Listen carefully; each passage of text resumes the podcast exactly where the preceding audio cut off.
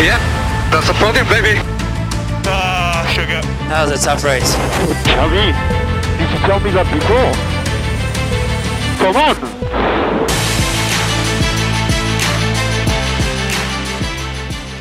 טוב, ברוכים הבאים לגריד, פודקאסט על מיינדפולנס, well-being. אתם עכשיו, באמת, דמיינו איתנו, אנחנו עכשיו נתרגל נשימות. אתם איתנו, כל מי שאיתי עכשיו, שלוש שניות נשימות. מה קרה לכם? תגידו, מה, מה, אוריאל? תגיד לי, הגזמנו, הגזמנו היום. הגזמנו, אנחנו צריכים לסכם את קנדה, גם ככה הפרק הזה יוצא באיחור של שנתיים, אתם שומעים אותו ב-2024 כנראה. בואו נתחיל, בקיצור. קודם כל, היום זה פרק אה, מיוחד במינו. תמיד זה מיוחד במינו, אבל היום זה עוד יותר מיוחד במינו. כן. למה? כי היום יש לנו פה, מעבר לכל העניין של ה-well-being ומיינדפולנס, שזה דברים, זה ערכי הליבה של הגריד, זה מה שמלווה אותנו. אז, אז בשביל זה אני צריך את השותף האולטימטיבי של זה, הבן אדם שמבין בזה. אז בפינה הימנית, אה, בוא נגיד ככה, בפינה הימנית במשקל נוצה, עמית פרץ. שלום, שלום לכולם, מקווה שהתגעגעתם. כן, זהו, משכנו אתכם רצח גם. והיום באמת אה, יש לנו עוד איזשהו אורח אה, מיוחד, מיוחד בשבילי לפחות, וגם מקווה גם בשבילכם, אני בטוח, בהמשך. היי, היי, היי. הוא היה הרבה זמן ב-waiting list של הגריד, והנה זה קורה. אתה לא רוצה לדעת איזה אנשים מחכים שם, מסטפנו וזה, ו- וסבסטיאן שולח לי וואטסאפים, אחי, רק מסנן אותו, כלום, אחי. דומיניקלי גם, אחי. אה, היית חייב להגיד על דומיניקלי. אה, מה לעשות, כן, נו, תשמע, עזוב, אין לי כוח לחופר הזה. לא משנה, עזוב, בוא, בוא נתעסק באירוח שלנו היום, יותר חשוב מסטפנו. אז אני, קודם כל, אני, אני אשמח שאתה תציג את עצמך, אבל... אה, ואחרי זה, כאילו, גם נגיד איך, איך הגענו ואיך זה, אז כאילו, בבקשה.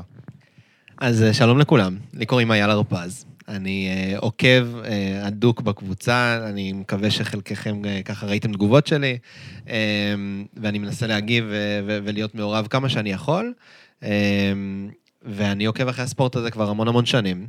וברגע שפתאום גיליתי את הקבוצה לפני שנתיים, אז מאוד התלהבתי שיש בכלל את הקבוצה, ואז איכשהו אני ואוריאל התחלנו להיות בקשר אה, בזכות זה שאני ושותף יקר, מאור מועלם, אה, shout out to you, אה, שהיינו ביחד במסלול בהונגריה. וככה נוצר הקשר בינינו, נראה לי. כן, ורגע, שנייה, אתה פה, הוא צנוע, הבחור פה, מה, למה אתה... זה, אתה באת פה לקדם את עצמך, אחי. הם, הוא ומאור מועלם, הם עשו פודקאסט משלהם שקוראים לו פורמולה 101 או 1.01, לא זוכר בדיוק מה היה השם הסופי. והם בעצם... בעברית, בעברית, כן, חשוב. פורמולה 1.01 ב- בספוטיפיי, למי שרוצה, אני לא יודע אם אתם זמינים בעוד מקומות, אבל הם עשו איזה כרטיס כניסה לסבב, הם עשו איזה כמה פרקים כאלה אה, שמסבירים על הבסיס של פורמולה 1. שוב, לא משם הכרתי אותם, אבל זה חשוב להגיד על זה. הם הוציאו רק איזה ארבעה, חמישה פרקים, בפועל יש עשרה, אני, אני עוד מחכה לעונה שנייה, אבל אה, לא יודע, נגמר, היה להם שביתת תסריטאים באמצע, אז הם חיכו עם להוציא את החומרים החדשים. אבל בעיקרון הם עשו את זה, ו- וככה מי שרוצה כרטיס כניסה לסבב, מישהו ככה חדש וזה, אה, זה מאוד נחמד, כי אייל בא מהמקום של, ה, כמו שהוא אמר, של הצופה הוותיק יותר, המומחה, ומאור פשוט מביא את האנרגיות, שיש לו אנרגיות יותר משלושתנו פה ביחד בחדר, כאילו הוא בחור, אתה יודע, עם ההתלהבות שלו, זה כיף לשמוע אותו, פשוט כיף לשמוע אנשים כאלה עם ההתלהבות שלהם, כי הוא כאוהד חדש ואוהד של המילטון, אני חושב, נכון? קיצור, חבר'ה חמודים, חבל על הזמן, ו... ושווה שווה בדיקה למי שאוהב. ו... מה זה למי שאוהב? שווה בדיקה נקודה, מה זה מי שאוהב? מה... מאיפה הספקות האלה הגיעו? אמרנו מיינדפולנס, אנחנו תרגלנו פה נשימות לפני הפרק. עזוב, עזוב, בוא, בוא, בוא גם נתקדם. במהלכו, גם במהלכו. גם, בוא, בוא נתקדם ל... לעניינים. טוב, אם אנחנו מדברים על קנדה, אני חושב שאחד האנשים שאני חייב לציין אותם, זה Mister אלכסנדר אלבון. מה זה? driver of the day, driver of the... מה זה? The Week, איפה נהג שבא לכם. הרבעון, אחי, כן. כן, הבחור, שמעו, לא יודע איפה הוא הביא, ביצועים מטורפים, הישג אדיר לוויליאמס, מקום שבע, עם, אני לא יודע איך, אבל הוא הצליח להתגונן שם מול כל המידפילד, באמת, ברמה מאוד גבוהה, פתח רכבת יותר גדולה מאלונסו שנה שעבר ולפני שנתיים. שמע, מטורף, מטורף. אתה יודע מה, אתה יודע אבל מה יפה פה? אני אגיד לך מה יפה פה. דבר אליי. אה, כאילו, מה זה מה יפה פה? קודם כל, אה, זה, אמרת רכבת, שומר על כל המידפילד, זה, זה, זה. אם היית אומר לי את זה בשנה שעברה, או שאם היית אומר לי את זה בחמש שנים האחרונות, הייתי אומר לך סבבה. וויליאמס לא קבוצה, אה, איך אומרים, בעלייה יותר מדי. המכונית שלהם באופן כללי הייתה ידועה בדברים מסוימים, שאנחנו נדבר עליהם גם בהמשך, והיא, כמו שאתה אומר, רכבת הצליחה להחזיק מעמד, כמו שנה שעברה באוסטרליה, זוכר? הוא נשאר איזה חודשיים בחוץ, אה, עצר רק, רק בסוף, בסוף, בסוף עצר, הצליח להרוויח איזה ניקוד. זה לא המקרה פה. זה לא המקרה פה, הוא הצליח, איך אומרים, לשמור את המקלרן בזכות ולא בחסד. כאילו, בזכות המכונית שלו, בזכות זה שהיא הטיל בישורת וקשה מאוד לעקוף אותה, אפילו האלפין לא הצליחו, עם מכונית יותר מהירה. בדיוק, אני חייב להתעכב על זה. אלפין, ואנחנו דיברנו כמה אלפין דומה ל-F-16 במקרה הבאמת אה, המינימלי. בישורות, כן. בישורות, ובישורות אלפין לא הצליחו לעקוף לא, את אבל ה- זה את וויליאמס, הוויליאמס. אם אמרת F-16, אז ה- אז אה, מעולמות התעופה, אז אז וויליאמס זה F-22 בישורת, סבבה? זה כאילו זה ככה. אה, לא, אז לא יודע כמה זה עושה לכם סדר, בטח כל האנשים, מה קשור מה, זה- F-16, מה... אתה לא?" חייב לדבר. דבר איתי במכוניות, מה אתה בא לי במטוסים, התחלת איתי עם תרגיל נשים, מה הקשר? קיצור, לא משנה. אה, רגע, רגע. איך הם הגיעו למצב הזה? מה, בוא נדבר תכלס. איך הם הפכו להיות F-22, תגיד לי. אה, לא, שנייה. הקטע הזה של, ה, של הישורת, גם אייל בטח יזכור את זה טוב. אתה זוכר שבשנים האחרונות של וויליאמס, גם מתחילת העידן ההיברידי 2014, שהיה להם כמה מרוצים משוגעים, אפילו היה pole של מסה באו- באוסטריה, כל מיני כאלה. אתה זוכר את זה? כן, אני זוכר. הכי זכור לי זה בעצם אה, סטרול, הפלא ופתע, ב- בבאקו.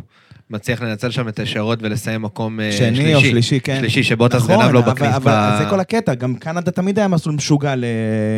ל- לוויליאמס. בוטס היה מסיים שם, עוד בתקופות- בתקופת וויליאמס היה מסיים על הפודיום שם כל הזמן, וכל מיני... דה וריס עונה קודמת במונזה עם הוויליאמס. נכון, אבל כי זה מכונית, אפרופו וויליאמס, שאחת היכולות של... מה זה יכולות? מבחינה היסטורית, חוסר תקצוב, אה, אוקיי? אה, חוסר איזושהי יכולת, אבל המכוניות שלהם מאוד מאוד מאוד יעילות. מאוד יעילות, זאת אומרת שיש להם מעט מאוד התנגדות אוויר באופן יחסי.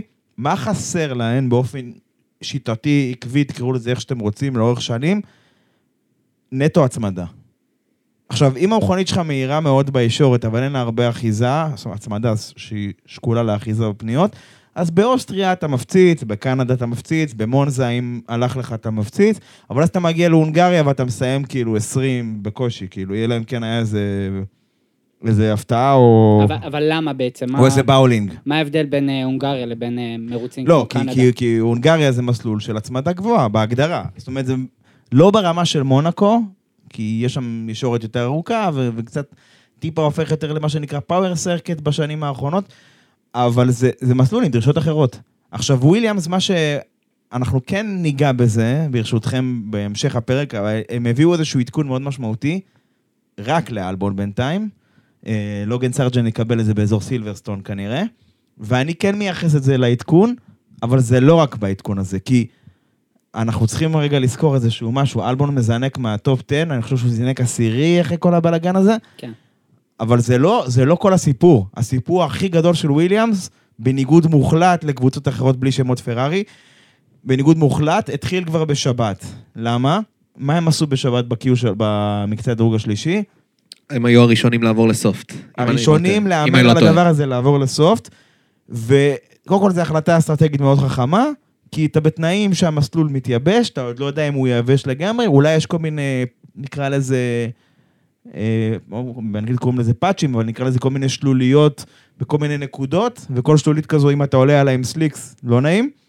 אז כאילו לא רק שזו החלטה נבונה, בעצם נתנו לאלבון לנווט את דרכו במסלול מתייבש, שזה עדיין אומר שהוא יכול להיות רטוב באיזושהי נקודה, עם צמיגים אה, שהם לא, לא לתנאים האלה, ונתנו לו כמה הקפות בעצם להתרגל אליהם, וזה השתלם לו. כי ההקפות האלה שהוא קבע, זה בעצם, זה מה שישאר לו להיות מדורג יחסית גבוה. ב- בניגוד, בניגוד למה שהיה עם אה, ראסל בעונה הקודמת, באותו מסלול. אותו סיפור. הוא עבר לסופט, אה, אחרי שהמסלול כאילו התחיל להתייבש, ובפנייה אחת-שתיים נכנס בקר. נכון, כי, כי אתה אף פעם לא יודע בתנאים כאלה אם ההימור הזה ישתלם, כי, אתה יודע, אם היינו, אם זה, לא, אם זה היה משתלם בטוח, זה לא היה הימור, אתם מסכימים איתי? ברור. אני, אני שוב, אני לא איזה מומחה, לא קזינו ולא דברים כאלה, אבל אם הימורים זה היה כזה קל, כולנו היינו מקליטים את הפרק הזה מ- מ- מאיזה יאכטה עכשיו במונאקו, נכון? אבל זה לא המצב, זה כל- הקטע של ההימור, לפעמים זה משתלם לך, לפעמים זה לא. אז סבבה, קבוצה כמו וויליאמס היא לא קבוצת צמרת, והיא יכולה להרשות לעצמה לקחת, אה, בטח אם היא עולה ל-Q3, מקסימום הוא עושה טעות, הוא יזנק אסירים, מה לעשות. אבל זה עדיין השתלם, כי מה שהיה ספציפית ב-Q3 הזה, זה, זה, זה חלון, חלון הזדמנויות כזה צר, אתה לא מכניס שם אפילו, לא יודע, מנחליאלי לא נכנס שם, אוקיי? שבדיוק המסלול מתייבש, ומי שהיה על סופט באותו רגע וקיבל את הביטחון שלו לנווט בין כל השלוליות הקיימות, ניצל את זה, ואז התחיל לרדת גשם. ועכשיו, זה כאילו, אם, אם הלכת על סופט בהתחלה מוקדם, אתה מתרגל, מוציא איזה בנקר לאפ, איזה הקפה בטוחה, שלא משנה אם יהיה דגלים אדומים, טילים, לא יודע מה יהיה, אתה, יש לך מיקום בדירוג. ואו שאתה פשוט קולט שזה לא המצב, מחליף לאינטר מוקדם, וכאילו עם האינטר מחלץ איזה משהו. אבל אם לא עשית לא את זה ולא את זה, אז, אז כבר מתחיל להיות גשום מדי לאינטר, ואתה לא תעבור לווט, כי אתה לא תשפר, כי אנשים קבעו את ההקפות האלה מוקדם, אז אין לך מה לשפר. כן. אז כאילו, רק מי שבעצם, אה, רק מי שבעצם עשה את זה מוקדם כמו וויליאמס, בעצם הרוויח עם זה בסופו של דבר. גם לצורך העניין, האס עם ניקו הולקנברג. נכון. עזוב שנייה שהם עשו, שהם נענשו על איזה שטות שהוא אמר בקשר וזה, אבל באופן כללי, זה חלק מהעניין הזה של קבלת החלטות, ב... דיברנו גם בפרקים הקודמים, כמה זמן לוקח לקבל את ההחלטה הזו, זה פחות מדקה. ובמקרה שלנו זה הרבה פחות מדקה, כי אתה רואה את הגשם הזה, ואתה רואה את כאילו את התמונת מכה מעל המסלול, אתה יודע שיורד גשם בנקודות מסוימות, אבל אתה לא בהכרח יודע באיזה עצימות. יכול להיות שהגשם הזה יורד כאילו, אתה כן יודע, אתה יודע, איזה, אבל יכול להיות שעכשיו הגשם הזה יורד באופן אה, אה, שוטף, סליחה על הזה, אבל, סליחה על הבדיחה המפגרת, אבל מה לעשות, באופן שוטף על, לכל אורכו ורוחבו של המסלול, וכאילו באופן אחיד, ואז כאילו סבבה זה אינטרס. אבל יכול להיות שהוא יורד בנקודה מסוימת, ורק בקרב של פנייה חמש, לא יודע מה, אז רק שם זה מספיק רטוב, אבל כל השאר אתה יכול איכשהו לנווט את דרכך עם סופט. אפרופו כן. במונאקו למשל, שאסטון חשבו שזה רק... רק בסקטור 2 שם, במירבו היה גשם, בסוף הגשם היה בכל מקום, וכנראה זה עלה להם, לדעתי זה עלה להם בניצחון אז, אבל זה משהו אחר. אה, אז אמרנו, וויליאמס, הישג מטורף שמתחיל בשבת. א', שיחקו אותה עם הדירוג, עם ההחלטה הזאת, שזו החלטה של קבוצות אחרות טובות ממנה, כולל פרארי וכולל רדבול לא עשו, אוקיי? וזה ממשיך ממרוץ משוגע של האלבון, שהוא שומר על המקלרנים ועוצר אותם, ועצירות טובות שלו, וסליחה, גם לוחש לצמיגים איזה 60 הקפות על hard, הם ידעו מתי לעצור ב safe, בזמן ה safety car, ואחרי זה עוד 60 הקפות על hard ללחוש לצמיגים ועוד לעצור את כל המקלרנים מאחוריו. וואלה, שאפו גדול. כמה נקודות יש לו היום בדירוג? וואו, אז זהו, זה, זה מטורף הקטע הזה. ואם אנחנו מסתכלים עכשיו overall, הדירוג שלו עכשיו הוא שבע, שבע נקודות. ועונה שעברה הוא היה שלוש נקודות כל העונה. כן. זה מטורף, זה, זה, אתה מבין שזה פי שתיים כבר יותר נקודות מעונה שעברה. כן, אז... ו, אבל אני רוצה להוסיף עוד איזה נקודה לגבי הסופש הזה. כמה השליטה של ג'יימס ואולס בקבוצה שינתה את הקלפים. והאם זה באמת בא לידי ביטוי בסופש הזה? וואו, אני לא, אני כאילו, אי אפשר, אני מקווה ששומעים את זה בקול שלי, כמה אני מרוצה כרגע מזה שהעלית את זה, אבל ג'יימס, ג'יימס, ג'יימס אה, ואולס בדיוק התראיין לפני כמה זמן, והוא אמר ש... זאת אומרת, זה בחור שעבד בערך 20 שנה בברקלי. במה שהיה מרצדס, לפני כמה שנים זה היה הונדה, BAR, כל הקבוצות האלה. הוא כבר, הוא עובד, הוא מכיר את הארגון הזה, עוד שזה היה קבוצת מידפילד, וזה בשנים הכי טובות של מרצדס. הוא מכיר, אה, הוא יודע איך עובד ארגון מנצח. אפרופו הפרק שעשינו עם אלעד, בפעם שעברה על תרבות ארגונית וכל הדברים האלו, הוא יודע איך עובד ארגון מנצח, שעובד עם הכל דיגיטלי ושום דבר לא ידני ושום דבר לא זה. והוא אמר בריאיון האחרונה שיש דברים בוויליאמס שהם כבר לא בתוקף 20 שנה.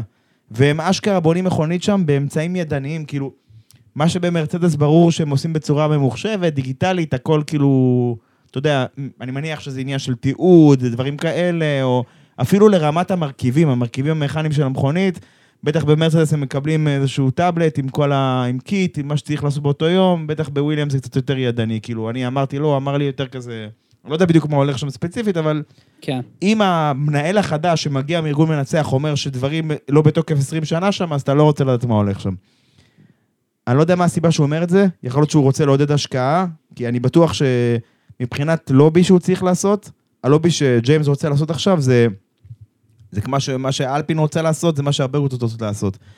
הרבה קבוצות עכשיו, מקלרן השקיע עכשיו בסימולטור חדש ומנהרת רוח ששנה הבאה תהיה מבצעית.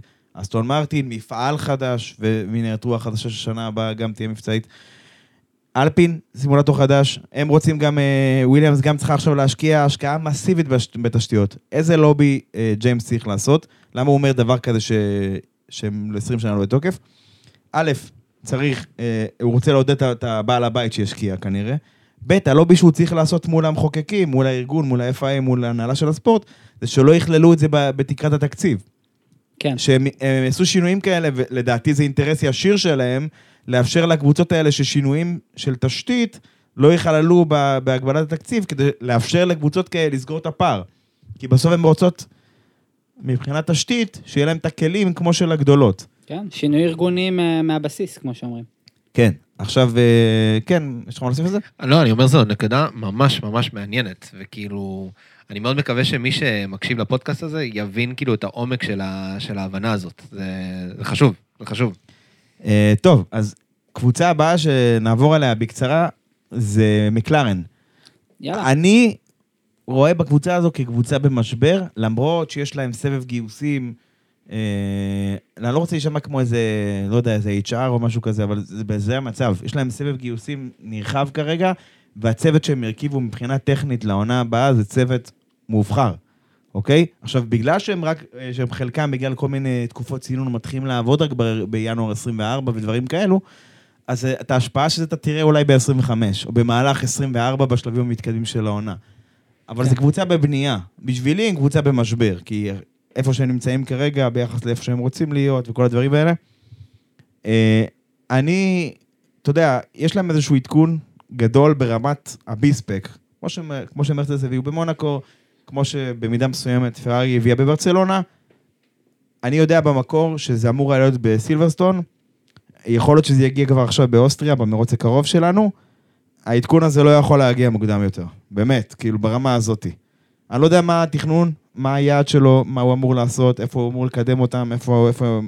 אתה יודע, כי יש להם יריבה כמו אלפין שקצת יותר מקדימה אותם, אבל מה הם... זה מקדימה אותם? הם ממש כבר אה, שם, אתה רואה לא, אותם הם בניקוד לפניהם, כפול הם לפניהם, הם לפניהם. בכל כל מרוץ. אבל ו- אני אומר, כאילו, העדכון הזה לא יכול להגיע קרוב יותר. הוא- הם חייבים, בשביל לשנות את הקלפים של העונה הזאת, חייבים להביא את העדכון הזה כבר. ולא לשכוח שהקבוצות האחרות לא נשארות מאחור, הן גם מתקדמות. וכן, לגמרי. אה, וויליאמס, אחד, ה, אחד הדברים שחייבים להגיד עליהם, כאילו, שגם הזכרנו, כמה השדרוג הזה, ואנחנו נדבר על זה עוד, כמה הוא שינה להם את ואנחנו גם לא. יודעים איך הוא ישפיע על ההמשך, אבל ספציפית לקנדה ראינו מה ההשפעה של זה. אמ, אז, סליחה, לגבי, לגבי מקלרן, אז קודם כל, אבל אנחנו צריכים להסכים שיש איזשהו שיפור מתחילת העונה בקבוצה הזאת, נכון? כאילו, חוץ מהשדרוג שהם הביאו לאחרונה, בכללי הקבוצה נראית שכאילו היא מתנהלת יותר טוב, אבל מעבר לכל זה, הנקודת אור הכי גדולה במקלרן לדעתי העונה זה פיאסטרי. פיאסטרי ה rookie, אה, שקיבל יד לא פשוטה בכלל לעונת rookie, לצד נוריס, עם רכב שהיה, שהבטיח הרבה יותר, במיוחד ברמה הפוליטית, שהוא היה צריך להיות באלפין בכלל, ברכב יותר חזק. מה אז, מה אה, זה, הרכב הזה יותר דומה לגרוטרלי מאשר לרכב פורמולה 1. גרוטרלי. זה- עשית זה פה יפה. shout-out למישהו שלא לא נראה לי שהוא יודע, אני מקווה שהוא מאזין לנו, אבל כן. אז, אה, אז באמת אה, פיאסטרי, לדעתי, עד כה נותן עונה מצוינת. אה, אם אנחנו משווים רגע לריקרדו בעונה הקודמת, שריקרדו בזמן שנוריס אה, שיחק במקומות 5, 6, 7, 8, ריקרדו היה במקומות אה, 13, 14, 15, 16, 17, ולפעמים גם 20, ויש לך פה rookie שהוא אה, פחות מ-0.2 אה, עשיריות להקפה מנוריס, אני חושב שזה מאוד מאוד מרשים, ולדעתי, בגלל שהוא נמצא פשוט ברכב לא טוב, הוא קצת עובר מתחת לרדאר, אבל פיאסטרי נותן עונה מצוינת. עזוב, הוא קרוב לנוריס, זה אומר הרבה. כן. אני חושב שזה, דיברנו על זה לפני העונה, שגם אם הוא יהיה מרחק עשירית מנוריס, זה יהיה הישג אדיר בשבילו. כי נוריס הוא נהג מאוד מוערך, ואנחנו גם רואים את זה, אתה יודע, למרות שהמכונית שלהם ככה ככה, אבל איך אומרים, כשהיא עובדת להם, אתה רואה שהוא נותן איזה דירוג בספרד, בזה, נותן דירוגים משוגעים, ו... בוא נגיד נוריס הוא אחד המבוזבזים כרגע בקטע הזה. אני אוסיף עוד נקודה ואני אחזק, מעלה ואחזק. העניין של כמה תאונות וכמה אה, בעצם דברים הוא גרם לקבוצה, וזה כמעט אפסי, לעומת אה, יריבים שלו, להלן לוגן סרג'נט, שפשוט הקבוצה צריכה לשפוך הרבה כסף כדי לממן לו את השנת rookie שלו. אה, אתה יודע מה, אה, רגע, אתה יודע מה, עוד איזה נקודה, החזרת אותי רגע אחורה להשפעה של ג'יימס ואולס על, על וויליאמס. ג'יימס ואולס זה בן אדם שאני רוצה לתת לו את הקרדיט על זה שהעדכון של וויליאמס הגיע כבר בקנדה. למרות שזה רק לאחת המכוניות. כי הוא בן אדם שהוא מבין את, הס... את, ה- את, ה- את ה- מה שנקרא, את, ה... את הסיכון שכרוך בכך, את הזה, אתה רואה, מרצדס הביאו את העדכון במונאקו, למרות שאין שום היגיון בזה, כן? נכון. הוא בן אדם ש, ששינה להם, לדעתי, אני לא יודע מה הולך בחדרי חדרים שם, הערכה גסה, נקרא לזה ניחוש מושכל, ששינה להם את, את דרך החשיבה הזאת, ששינה להם את העניין הזה. חבר'ה, אם יש לנו משהו שאנחנו חושבים שהוא, שהוא שווה מה שהוא שווה לנו, ולדעתי העדכון הזה שווה להם סדר גודל של בערך שנייה, שזה שנות אור במונחים שלנו, אוקיי? של פורמולה 1. הוא שווה להם הרבה, בוא נגיד ככה. אני ראיתי נתון שהם העלו בסדר גודל של 6-7 קמ"ש לפניות, לפניות המהירות, שזה מספר מפחיד. וואו. וזה בדיוק, דרך אגב, זה בדיוק מה שהיה חסר להם. דיברנו בתחילת הפרק שה... נקרא לזה התכונות בשנים האחרונות של הוויליאמס הייתה שהיא טובה מאוד ב... בישורת, אבל לא כל כך טובה בפניות וכל הדברים האלה. וזה משהו שאנחנו, משהו שאנחנו נגיד אה, על העדכון שלהם עוד תכף. מה שהם רוצים לעשות, הם רוצים להוסיף הצמדה, אבל לא כזו שתפגע ביעילות שלהם. וזה משהו שלא פשוט לעשות. מה- מה זה אומר, תגיד לי? זה נשמע קצת... זה, אה, אז, אז ב, ב, במונחים שלנו, במונחים של העידן שלנו במכונית היום, זה פשוט לפתח רצפה יותר טובה. כי בסוף, ה- ההצמדה שאתה מייצר מהרצפה, זה לא שהיא לא מייצרת גרר, היא פשוט מייצרת פחות גרר. דיברנו על זה בפרק קודם, כי אתה פחות, יש פחות אינטראקציות, אה, מה, בתנועה של האוויר, שמשהו פוגש, יש פחות אינטראקציות. זה לא שאין שם דברים, אבל וואי, אני מתחיל לפתוח פה דברים, אבל יש כל מיני סוגים של גרר. יש גרר שכתוצאה מצורה, יש גרר כתוצאה, מה שנקרא, מהפרש הלחצים. הגרר ש, שתלוי בצורה, בצורה של גוף, כמו שאתה שם את היד שלך בבריכה או משהו כזה, הוא קטן יותר. למה? כי יש פחות אינטראקציות, כמו שאמרתי. אבל מה שהתחלתי להגיד, אם לחזור לנקודה המקורית, שאני חושב שהעובדה שהם הביאו את העדכון הזה עכשיו, זה השפעה ישירה של ג'יימס ואולס. כי, כי אני מאמין שבמצב רגיל של וויליאמס, בקבוצה שהיא לא ממומנת כל כך, ולא כל כך זה, וחושבת במחשבה של קבוצה תחתית, מאמין שהם פשוט היו מביאים לסילברסטון לשתי המכוניות, ומתקדמים משם, וכאילו בצורה מאוד שמרנית. הוא מביא את הכאן ועכשיו, הוא מביא את הגישה של מרצדס, את הגישה של טוטו וולף, שהוא סוג של היה סוג של יד ימינו שם, ואני חושב שבטווח הארוך זה יעשה להם טוב ההחתמה הזו. אני מקווה, אם, אם, אם, אם וכאשר הבעלים ישקיעו את מה שצריך להשקיע בדברים שדיברנו עליהם, בתשתיות ו- ואפשר- וכאילו בדיגיטציה, להפוך תהליכים של זה ליותר, ליותר ממוחשבים, ליותר אוטומטיים ולא ידניים. גם עניין של תיעוד, שזה מכה של כל ארגון. סליחה, בואו נחזור לנקודה, לקבוצה הבאה שרצינו לדבר עליה, ברשותכם. אסטון מרטין. יאללה. אז אה, אסטון מרטין, כאילו אי אפשר לדבר על ה... בוא נדבר על ההישג המטורף הזה של אלונסו. שמבחינתי כאילו, אם, אנחנו מסתכלים על כל, ה, על כל ההיבטים, אלונסו עכשיו ב- בסיטואציה מדהימה למול פרז, שהוא בעצם מקום שני ב- באליפות אה, הנהגים. וכאילו אין דרך אפילו להגיד שהסיטואציה שעכשיו אלונסו נמצא היא אולטימטיבית. אבל, אנחנו חייבים להגיד אבל גדול, אמ, הנושא הזה של שדרוג, וכמה השדרוג הזה ישנה, אני עדיין לא יודע, אני עדיין כאילו, עוד פעם, העדכון של, אסטון מרטי, אני לא באמת יודע כמה הוא מקרב אותם לרדבולים, והשאלה שבאמת עונה, עולה, כאילו לי, בתור אפילו צופה רגיל, האם בכלל העדכון הזה, או מה אנחנו נראה מהעדכון בהמשך, יכול לגעת במקס ויכול לגעת ברדבול, ואני אני לא יודע, אני קצת סקפטי, אבל אה, מה אתה חושב, אוריאל? אה, קודם כל, כולנו ראינו את המרוץ ביום ראשון. כל אחד ראה את זה ביום אחר, במקום אחר, ולפעמים גם בשידור אחר. אה, אנחנו ראינו את זה, אני ראיתי את זה חלק מהמפגש שלנו, עמית ראה את זה אחר כך, ואייל ראי- ראית בערוץ הספורט, נכון? אה, היה לך חוויה נראה לי. אני רואה לפי החיוכים שהייתה לך חוויה. אז ככה, לגבי המרוץ, אני רוצה לקחת את הדברים שאמרת ולשאול פה שאלה, לזרוק אותה לחלל האוויר. האם אסטון יכלה לנצח במרוץ? אסטון, ובראשה פ- פרננדו בעניין הזה, יכלה לנצח במרוץ הזה? האם היא התקרבה לרדבול, האם היא התקרבה ל- לוורסטאפן? אני חושב שהתשובה היא כן. לא האם היא יכלה לנצח, אלא האם היא התקרבה, התשובה היא כן. הפער קצר יותר, אוקיי?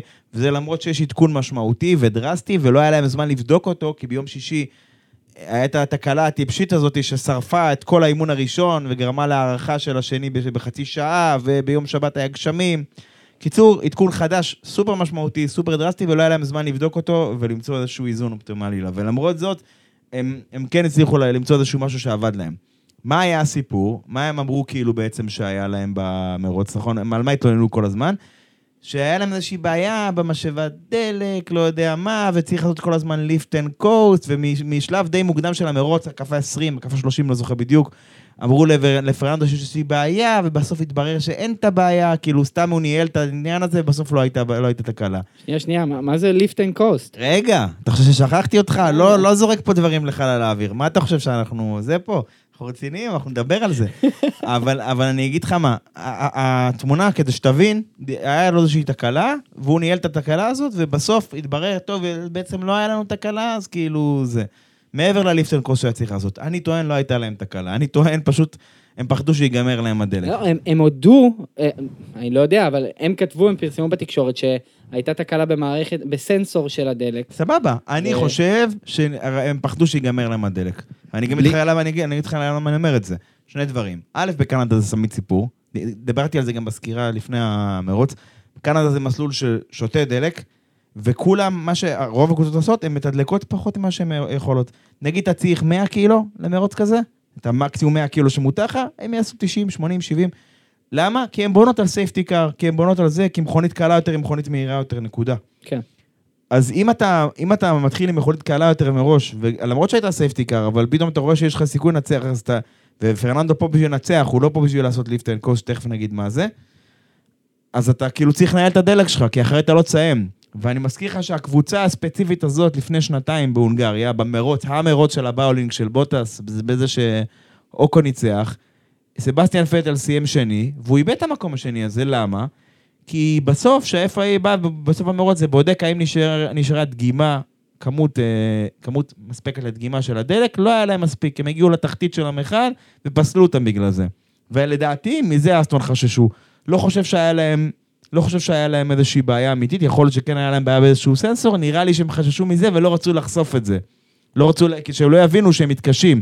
כן. כי אם היו מבינים שהם מתקשים, אז מרצדס היו לוחצים עליהם עוד יותר, ודברים וכן הלאה וכן הלאה. עכשיו, דיברנו על זה שקנדה זה מסלול שהוא קשה על הדלק, הוא גם קשה על הבלמים בהר, בהרבה מובנים, אבל מה זה lift and coast, ולמה פרננדו, ולא רק פרננדו, אבל למה הם היו צריכים לעשות את זה במהלך, אה, נקרא לזה, השני שליש האחרונים של המרוץ? למה זה כזה משמעותי? עכשיו, אה, הנה, במקרה הכינו אותי מראש. אוקיי, lift and coast, זה, בפירוש, lift זה להרים, coast זה לשייט. להרים מה? את הרגל מהגז, coast לשייט, כי אתה משייט, כי אתה לא שם את הרגל מהגז. אם אתה... לא, אתה גם לא בולם. נכון. אתה לא בולם ולא שם לא, רגל אתה בולם על הגז. מאוחר יותר פשוט. כן. השורה התחתונה היא, זה כמו שעכשיו אתה מגיע, נגיד אתה נוסע, לא יודע מה, באחד מכבישי הארץ, ואתה רואה שנהיה אדום, אז אתה מוריד את הרגל מהגז ונותן למנוע, במרכאות, שומעים את המרכאות שלי?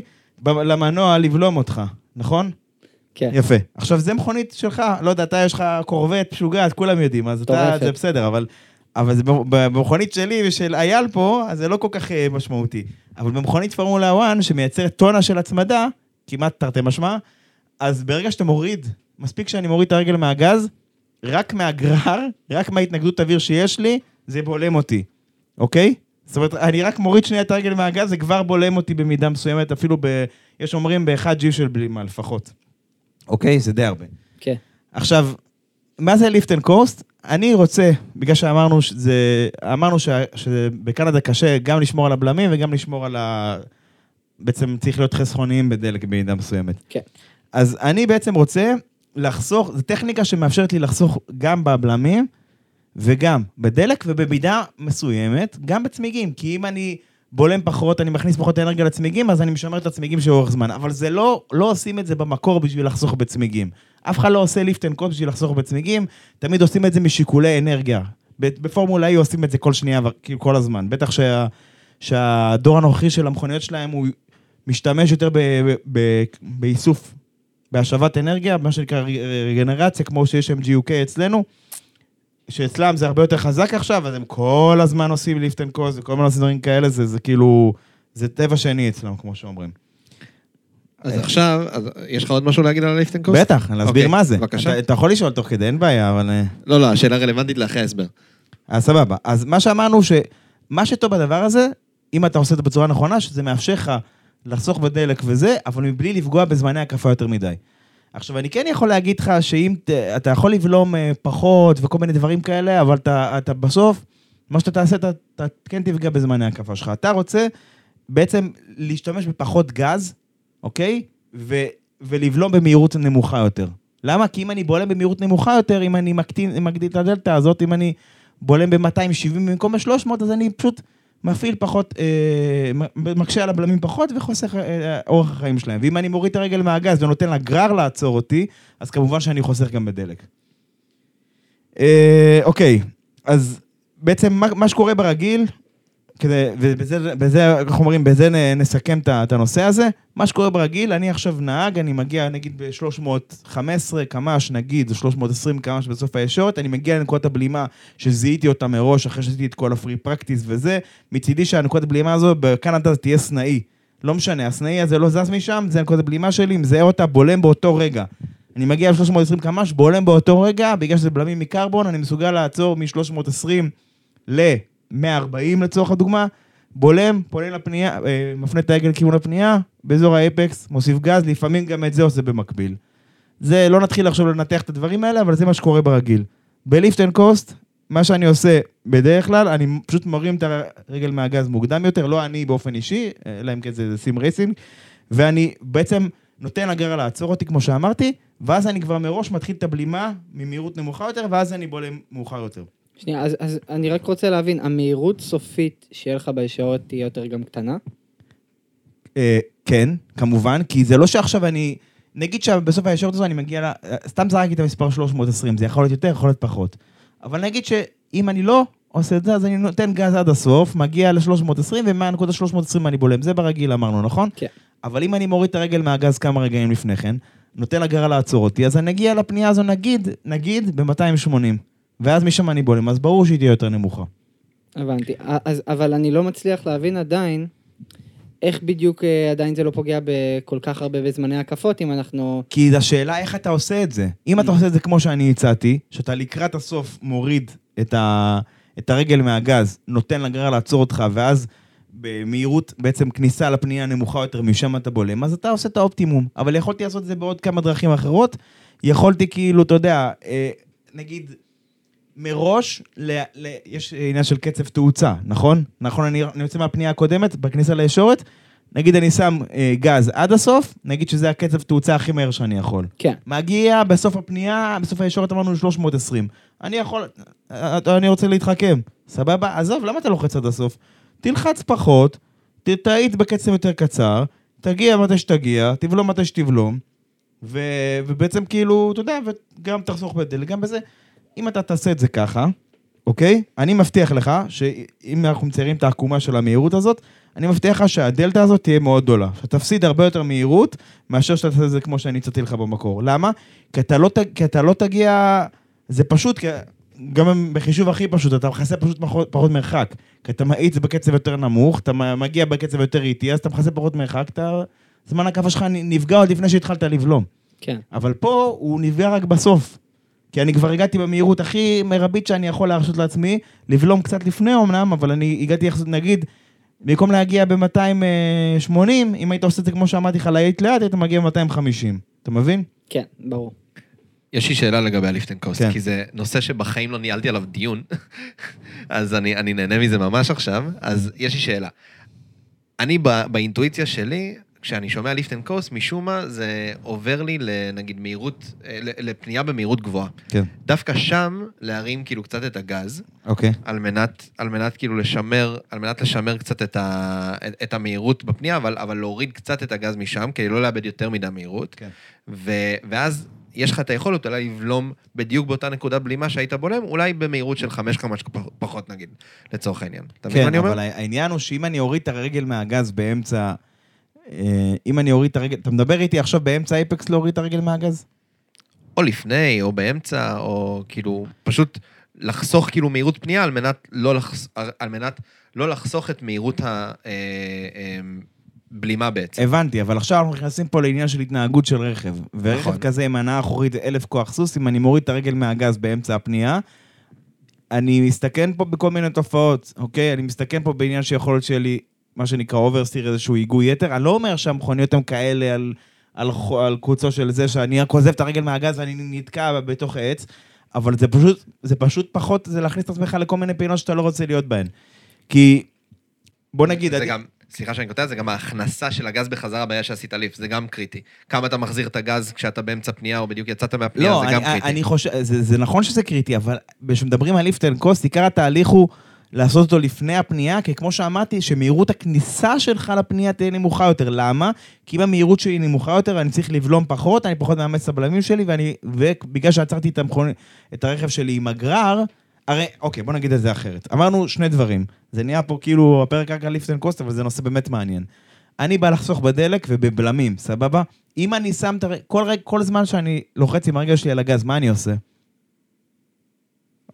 מה, מה קורה במנוע? עזוב, זה לא שאלה בטופס ירוק תיאוריה, שאלה פשוטה. אם אני לוחץ עם הרגל על הגז, מה קורה? יש בעירה במנוע. נכון? אני בעצם מכניס, לא, לא, לא נסבך אתכם, אבל פשוט, מנוע בעירה פנימית, יש תערובת של אוויר ודלק שנכנסות יחד, יש איזשהו פיצוץ, הפיצוץ הזה מעביר תנועה, אה, נקרא לזה תנועה אה, קווית, שזה הבוכנות שעולות למעלה ומטה, לתנועה סיובית, שזה הקרנק, בעצם גל הארכובה. זה היה, אה, לכל הילדים בני 17, זה היה עכשיו, העברתי אתכם תיאוריה על הקטע הזה. אבל סבבה, עכשיו אם אני נותן יותר גז, אני מכניס יותר דלק לתערובת. ברגע שאני מוריד את הרגל מהגז, מה אני עושה? אני לא הגדלתי את, את כמות ה... אם אמרנו שיש אוויר ודלק, אני לא הגדלתי את הדלק. מה, מה עצר אותי? מה בלם אותי? ההתנגדות הגרר, של האוויר. הגרר, התנגדות האוויר, נכון?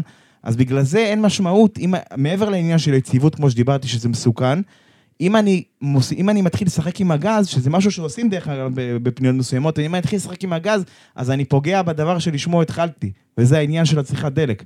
אני בעצם, נגיד, נגיד עשיתי את זה גם לפני הפנייה, כמו שאני הצעתי, בסוף הישורת, וגם איכשהו מתחיל לשחק עם זה, ב, מתחיל לשחק עם זה בפנייה, אז אם פתאום אני מאבד קצת וצריך להוסיף גז, או מתחיל לשחק עם הברקסים וכל מיני דברים כאלה, אז אני בעצם כאילו פוגע במה שניסיתי להשיג מלכ- מלכתחילה. אז אם אני עושה את זה בצורה מתודית, כמו שאני הצעתי בהתחלה, בהתחלה נכנס לפנייה, נכנס כמו שתכננתי להיכנס אליה, יוצא ממנה, ורק ב- ב- בסוף המקטע, רק אז עושה את זה, אז החיסכון הוא מקסימלי. ברור שיש נהגים שיכולים לעשות את זה תוך כדי דברים אחרים, אבל בסוף אתה לא רוצה דברים שיגרמו לך, כמו שאתה רוצה עכשיו לקבוע את ההקפה הכי מהירה, כמה שפחות תנועות בהגה, נכון? כאילו, נראה לנו שמשהו שהכי מהיר זה מישהו שכזה מאבד שליטה וכזה מחליק וזה, אבל תכל'ס זה לא הקפה מהירה. הקפה מהירה זה הקפה שאתה בשליטה מלאה, נכון? כי אתה כן. כמה, ש... כמה שיותר, קו, הקו של המרוץ כמה שיותר קצר, כמה שיותר ישר, כמה שפחות תנועות עם ההגה. כל דבר כזה זה איבוד קטן. אז אותו דבר, אם אני עושה את הדבר הזה, את כל המשחקים האלה, אבל פתאום בפנייה אני מחליק יותר ומשתמש יותר בברקס כדי לא להיכנס בקיר, אז אני איבדתי את הרעיון בקטע הזה. הבנתי. אז עכשיו שאנחנו יודעים את הערך של lift and coast, ואנחנו מבינים מה, מה המשמעות שלו, אני בתור בן אדם שלא הייתי עד כדי כך על הזמנים ספציפית במרוץ הזה, האם אתם באמת חושבים, זו שאלה לשניכם, האם אתם חושבים שאסטון מרטין בלי lift and coast, או יותר נכון פרננדו אלונזו בלי lift and coast, מצליח לצמצם את הפער עוד יותר מ... וכמה? וכמה? כן, כן, התשובה היא כן, מאה אחוז, בטח שכן. ובכמה? ב- אני חושב שכן, להגיד לך שהוא היה מנצח את מקס, אני לא יודע, אבל אני, וזה אם, ואם, ואם, ואם, אבל זה lift and coast בקנדה. בשבילי זה חלק מתנאי המסלול, זה כמו שחם במיאמי. אתה מבין? אם אתם, אם אתם נדפקתם במרכאות מהבחינה הזאת, כי זה קנדה, והמכונית שלכם צורכת, לצורך הדוגמה, יותר דלק מקבוצה אחרת, אז מה שנקרא זה חלק מתנאי השדה. אתה מבין? אני לא חושב שזה איזושהי בעיה שהייתה להם באיזה סנסור, אני חושב שהם ניסו להסתיר את הקטע הזה, שמה לעשות, היינו צריכים לעשות lift and coast מוקדם. אפילו שהיה safety car וזה עזר לנו לחסוך קצת בדלק וזה, אבל כנראה תדלקנו את האוטו קצת פחות ממה ש... שאתם אה, חושבים. טוב, אוריאל, דיברנו הרבה על lift and coast, אבל אני חושב שאני רוצה לחזור חזרה לאסטון מרטין, כי זה ממש חשוב לי. הם הביאו עדכון חדש לרכב, ואנחנו חייבים לדבר עליו. סבבה. אז דיברנו על זה ש... דיברנו היום על שתי קבוצות שהם הביאו עדכון משמעותי. הראשונה זו אסטון, כמו שאמרת, השנייה זו וויליאמס. אה, תראה, אני כן רוצה לדבר על המהות של העדכון ולא על פחות או יותר מהו, כי על מהו דיברתי כבר אה, בכל המקומות שאנחנו מדברים, בפייסבוק, בטוויטר, איפה שצריך. בפועל, אה, במקרה של אסטון מרטין, אנחנו מדברים על, על רצפה חדשה לגמרי, שזה תמיד משמעותי. הם שינו את הצורה של הקונסים שלהם, יותר, מה שנקרא undercut. החלל שנמצא מתחת לקונסים יותר, בעצם פוטנציאלית אמור לתעל יותר, ספיקה גדולה יותר של אוויר לחלק האחורי, שזה תמיד משמעותי. והתעלה, המגלצ'ות האלה שהיה לאסטון במרכז המכונית, הפרופיל שלהם השתנה. בעצם החליטו לעצר אותם, וגם לעצר אותם וגם לשנות טיפה את המיקום שלהם. עכשיו, דיברתי על זה בפוסטים שדיברו על הדבר הזה, אני לא בטוח שהנפח הכולל של האוויר שיכול לעבור שם השתנה בכל כך, בצורה כזאת דרסטית, אלא המהירות שלו תשתנה. מהירות הזרימה שלו תשתנה. עכשיו, נתתי את הדוגמה הכי שטחית שכל אחד יכול בבית שלו לנסות.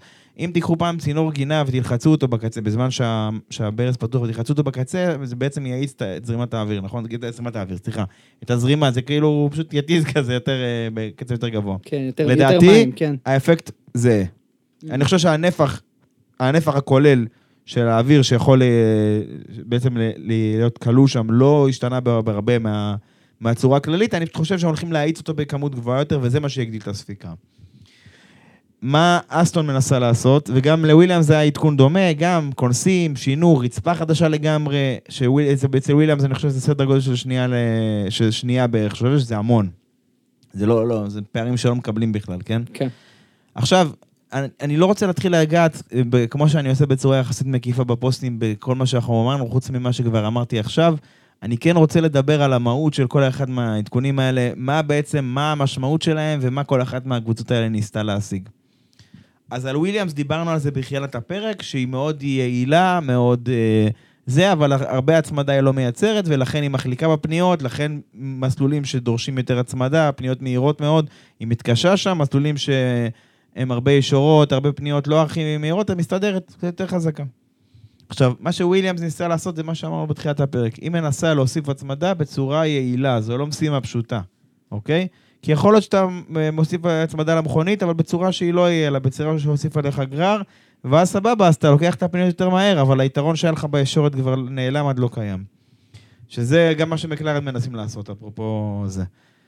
מה אסטון מנסה לעשות? אסטון מנסה לעשות, לטפל בבעיה הכי יסודית שיש לה, לעומת, בפער שיש לה לעומת רדבול, וזה, מה לעשות, גם עניין של יעילות. המכונית של אסטון, ביחס גם ל- ליריבות הכי קרובות שלה, שזה פרארי ומרצדס, היא בעצם, יש לה יכולת טובה ברוב סוגי, סוגי הפניות הקיימות. גם היכולת שלה לייצר הצמדה בצורה עקבית, יש לה את זה בצורה לא רעה בכלל. הבעיה הכי גדולה שלה זה העניין הזה של היעילות, היא לא יעילה כמו הרדבול. הרדבול, מה, מה הכוח, הכוח העל של רדבול? עזוב שנייה, triple DRS, quadruple DRS, כל מיני אה, תזות שאנשים העלו, וכל מיני דברים שגם אני העליתי בזמנו, אם אתה זוכר. כן. עזוב שנייה את כל הדברים האלה, איזה רכיב ספציפי או משהו כזה, זה יותר הקטע הזה של היכולת לייצר המון הצמדה בצורה יעילה, אוקיי? זאת אומרת, זה, זה לא לשלם את המחיר שאתה משלם בדרך כלל, של להתחיל אה, כנפיים יותר רבות, יותר כל מיני דברים כאלה. וזה מה שאסטון בעצם מנסה לעשות, ועשתה אפילו בהצלחה מסוימת אם נשפוט על פי התוצאות של המרוץ בקנדה. אנחנו צריכים לראות מה יהיה במסלולים אחרים, שהם יותר שגרתיים, כמו אוסטריה, שזה המסלול הבא בסדר, גם בהקשר של וויליאמס, גם בהקשר של אסטון מרטין. ומה שכל אחת מהן מנסה להשיג, אחת מנסה לשפר את היעילות שלה, השנייה מנסה לשפר את היכולת ההצמדה שלה, ובלי לפגוע ביעילות שלה. משימה לא פשוטה לכל אחת מהן. לא בטוח שאפשר להצליח בזה, אנחנו נראה את זה בהמשך. לדעתי אסטון כן בכיוון הנכון ממה שראינו. אה, סו- סופר מעניין. אה, השאלה שנשאלת היא כמה בעצם, אם עכשיו אנחנו מסתכלים על הפער אה, מול מרצדס, האם נרגיש אותו לאורך המרוצים הקרובים, או זה משהו שהוא בהתהוות וזה לא פתרון קסמים כזה? אני, קודם כל, במרוצים הקרובים, כל הקבוצות הולכות להביא אה, כמה עדכונים די רציניים. פרארי הולכת להביא באוסטריה משהו. מקלרן, אם, אם אני מבין נכון, היא תביא משהו ענקי לאוסטריה, אם לא באוסטריה, אז בסילברסטון. מרצדס בסילברסטון כבר עשו טיזר, טוטו וולף עשה טיזר למשהו ענקי, אולי בסדר גודל של מונאקו. במרוצים הקרובים, ה- יש איזה כמה קבוצות שהסדר ביניהן הולך להתהפך הלוך ושוב, בוא נגיד ככה. אפילו האלפין יכולים להפתיע, מקליין יכולים להפתיע, פרארי יכולה להפתיע. אה, ואם בהקשר הזה, אתה יודע מה? בוא נלך שנייה לפרארי, כי זו קבוצה שלא דיברנו עליה, וזו קבוצה מאוד מאוד משמעותית בקנדה, בטח אחרי... דיברנו כל הפרק הזה על עדכונים, עדכונים, עדכונים. בברצלונה הם הביאו איזשהו גם, איזשהו משהו שהוא על גבול הביספק, משהו מאוד מאוד שונה דרסטית, וזה לא, לכאורה לא השתלם להם. אבל מה אמרתי לך בפרק שעבר, אתה זוכר? סבלנות, נכון? בדיוק. חכו, חכו, אל ת... אל תהיו גם השופטים וגם המוציאים להורג וגם הזה, לא, מה, לא עבד לפרארי, כן עבד, מה, זה כן, כל האנשים היום זה, זה הטרנד, זה מה שעובד. אנשים מחפשים היום כותרות מפוצצות ולצאת כאילו בהצהרות. אני לא, אני, אני לא עובד בבית תלמיד בינתיים, אז אני לא אוהב הספדים, אז אני לא אוהב להספיד דברים. אז אני הצעתי לך סבלנות בפרק הקודם, ואני ממשיך להציע את הסבלנות הזאת. ולכן אנחנו נדבר עכשיו על פרארי, שהגיעה לסופש הזה, עשתה מה שהיא עשתה, תכף גם היה לדבר על זה, והיא סופה ש, שבסך הכל, אם אני מסכם אותו, זה סופש חיובי בשבילה, כי המכונית שלה, שזו מכונית שהייתה לא צפויה, וזו מכונית שהייתה לה בעיה משמעותית, מהותית, של, אה, בעיה מהותית יותר נכון, של שחיקה גבוהה, ובעיה של הצמדה שהיא לא עקבית, כאילו פתאום המכונית בתנאים מסוימים מגיבה ככה, בתנאים אחרים מגיבה אחרת. אני לא אומר שהם פתרו את הבעיה הזאת, אבל בקנדה, שזה מסלול שאמור היה להטיב עמם, הוא באמת עשה את זה. ואתה יודע מה? ביום שישי רדבול סימנה את פרארי בתור האימון, האיום הכי משמעותי עליה.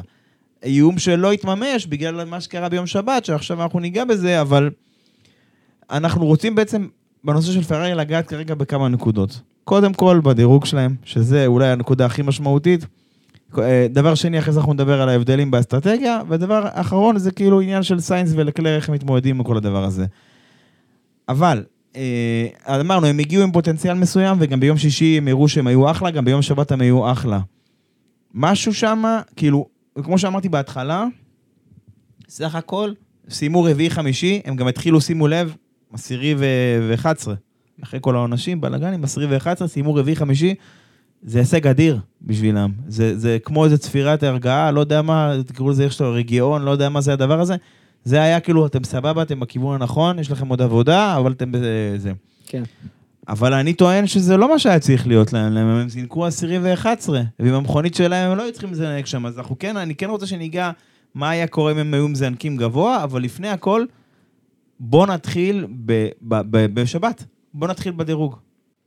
אז אה, כן, באמת מדובר בסופש מאוד מבלבל מבחינת פרארי. אה, אנחנו ראינו שביום שבת הם אה, רעדו להם הברכיים עוד פעם כשזה הגיע לנקודה שצריך לקבל החלטה ולקבל החלטה מהירה. ולעומת זאת, שהיה להם קצת זמן לחשוב על אסטרטגיה במרוץ, פתאום עם השדרוגים שהתבשלו להם, פתאום הייתה להם פה הזדמנות לייצר איזושהי אסטרטגיה קצת יותר אה, אה, מעניינת אה, וקצת יותר אמיצה, משהו שהיה מאוד כיף לראות אה, מצד פרארי. אז מצד אחד הם התנהלו טוב במרוץ, ואנחנו כבר נדבר על זה, מצד שני, אה, כשהיה את ה qualifying, הם פשוט לא היו שם. נגיד, לצורך העניין, הם לא התנהלו כמו... אלבון וויליאמס, שהיה נכון להתנהל ככה. אם השווינו מקודם נגיד את רדבול שגם לא עשו את המהלך ישר כמו אלבון, בסוף הם כן עשו את המהלך. בסוף לא, הם כן אבל רדבול, רדבול כן הפסידו, בוא נגיד רדבול זה היה אחד ואחד. הם הפסידו נכון. את פרז, עם טעות הם הפסידו עם פרז, וורסטאפן הם היו, הם היו על זה, אז הם לא הפסידו, אז הוא היה... נכון. אני, אני מדבר על, אה, נכון, על Q2 זה היה, נכון. לא, אני חושב. שההשוואה הנכונה כאן היא לא רדבול, כי רדבול, כמו שאמרנו, אחד ואחד. אחד הלך להם לא טוב, השני הלך להם טוב. נכון. אני חושב שאתה צריך להשוות אותם למרצדס. למה? רק, לא, רק שנייה, את, לגבי רדבול ב qualifying, זה לא מדויק. הם עשו החלטה נכונה במהלך ה-Q2, פשוט פרז אה, עשה טעות ו- ו- וירד מהמסלול. לא, לא משנה, זה- מה זה עשה ו- טעות? ו- הוא לא הסיח להם את הצמיגים מכל סיבה שהיא. נכון. לא- יכול להיות שזה קשור לעובדה שהוא בעצמו לוחש לצמיגים, והוא לא מכניס להם הרבה אנרגיה, ולכן הוא לא מצליח לחמם אותם מהר באותו קצב. זרקתי פה תיאוריה. בסוף שמו אותו בזמן על הסופט, אבל, והוא פשוט נכשל להגיע ל-Q3. לא, לא יודע מה הסיבה. אני חושב שההשוואה פה לא נכונה. אני חושב שאנחנו צריכים להשוות אותם למרצדס. למה? אני אגיד לך מסיבה פשוטה. על הנייר, פרארי, ביום שבת, בגשם, איך שתרצה תקרא לזה, יותר טובה ממרצדס. ואם לא היה גשם, אני חושב ששניהם צריכים להקדים את מרצדס. דלק נמוך, הקפה אחת, פרארי יותר טובים הרבה, ממרצדס. גם בלי, בלי קשר. אני חושב, אנחנו אומרים, אנחנו מסתכלים על התנאים שהיה בשבת, גשום, יבש, פרארי צריכה להקדים את שתיהם. למרות זאת, מי הקדים את, מי, מי הקדים את פרארי? מרצדס. למה? כי הם קיבלו החלטות בזמן. יח... זה, בגלל שזה תנאים מש- משתנים, יכלו לפשל, יכלו פתאום להיכנס בקיר, כמו שנה שעברה, כל הדברים האלה. אבל כמו שאתה אומר, רעדו להם הברכיים, ומתי שהם היו צריכים לתפקד, הם לא תפקדו. ואם זה סיינס, זה שנתנו לו לחסום שם חצי עולם. ומה זה לחסום? זה כבר היה ברמה מסוכנת, הוא, הוא ניגע ל... ניגש לקיר האלופים שם, לא היה לו לאן לברוח. מצד אחד אלפין, מצד שני איזה אלפה טאורי, לא זוכר מה כבר מה זה היה. לא היה לאן לברוח, כאילו חסם שם... זה המינימום תקשורת של לבוא להגיד לנהג שלך, כאילו, יש מכוניות בדרך. ואני מזכיר לך שבמונאקו הם שילמו כבר את המחיר הזה עם לקלר. כן. גם אה, היה את ה... אה, בכניסה לפיט, שלקלר אה, אמר לקבוצה שלו, הוא הזכיר להם ברדיו, שישימו לב לתנועה שבאה מאחוריו, כדי שלא יעשו לזה אנסיף רליס בקואלי עצמו, שהוא לא יחסום בטעות מישהו. כן. אה, ובסוף שחררו אותו, למרות, אה, למרות שהוא הזהיר אותם מראש. הוא גם הזהיר, בינינו הוא גם הזהיר אותם, הוא אמר להם בוא נעבור לסופט, על ההתחלה, שהוא ראה שזה המצב, בוא נעבור לסופט. אבל דיברנו על זה בתחילת הפרק, היה שם חלון הזדמנויות קטן. אם אתה לא עובר לסופט באותו רגע, הם אמרו לו, לא, לא, אנחנו עם האינטר אז הכל טוב. מה שהם עשו זה דבר פשוט. אנחנו חכמים בדיעבד, סבבה, כן? אבל הם לא עברו בזמן ל soft, וכבר שהיה צריך לעבור לאינטר, כבר היה גשום מדי, כבר האינטר לא תפקד, זרקו את זה לפח. בקיצור, זרקו פה תוצאה לפח, זרקו פה אה, את לקלר, סיינס היה מקבל עונש, אי אפשר לברוח מזה. נכון. בסדר? סיינס היה מזנק אה, אה, 11 או 10, לא זוכר איפה הוא זינק, בכל מצב, בסדר? 11. היה מזנק 11 בכל מצב. לקלר יכל להיות בעמדה של אולקנברג, יכל להיות בעמדה של, של אלונסו, יכל להיות בהמילטון, וזה היה שם אותו רביעי, שלישי, שני, לא משנה, וביום ראשון זה היה משנה הרבה.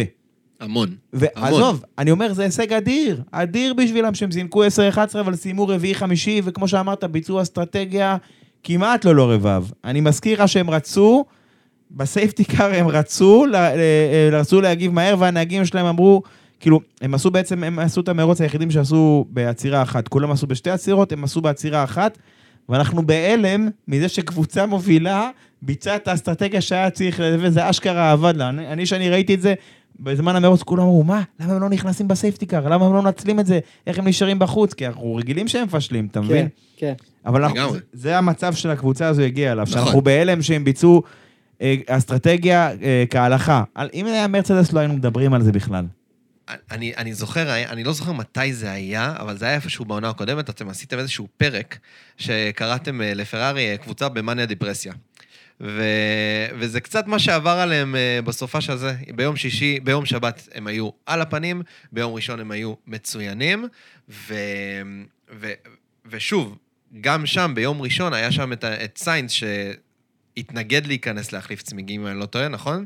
הוא כן. התנגד להחליף... כן. אה, הוא נכון. התנגד להיכנס להחליף צמיגים, וזה... נכון, אז, אם דיברנו על, איזשהו אה, אה, דיסוננס שיש בקבוצה הזאת, אז כמובן שאנחנו שמים לב לדיסוננס בקבלת ההחלטות באסטרטגיה בין ראשון לשבת, אבל גם יש איזשהו דיסוננס בין שני הנהגים עצמם. כלומר, אם אני מסתכל על הנהגים, אז אנחנו, נראה לי שכולנו יכולים להסכים, תקן אותי אם אני טועה, עמית, שלקלר הוא סוג של נהג מספר אחד של פרארי, נכון?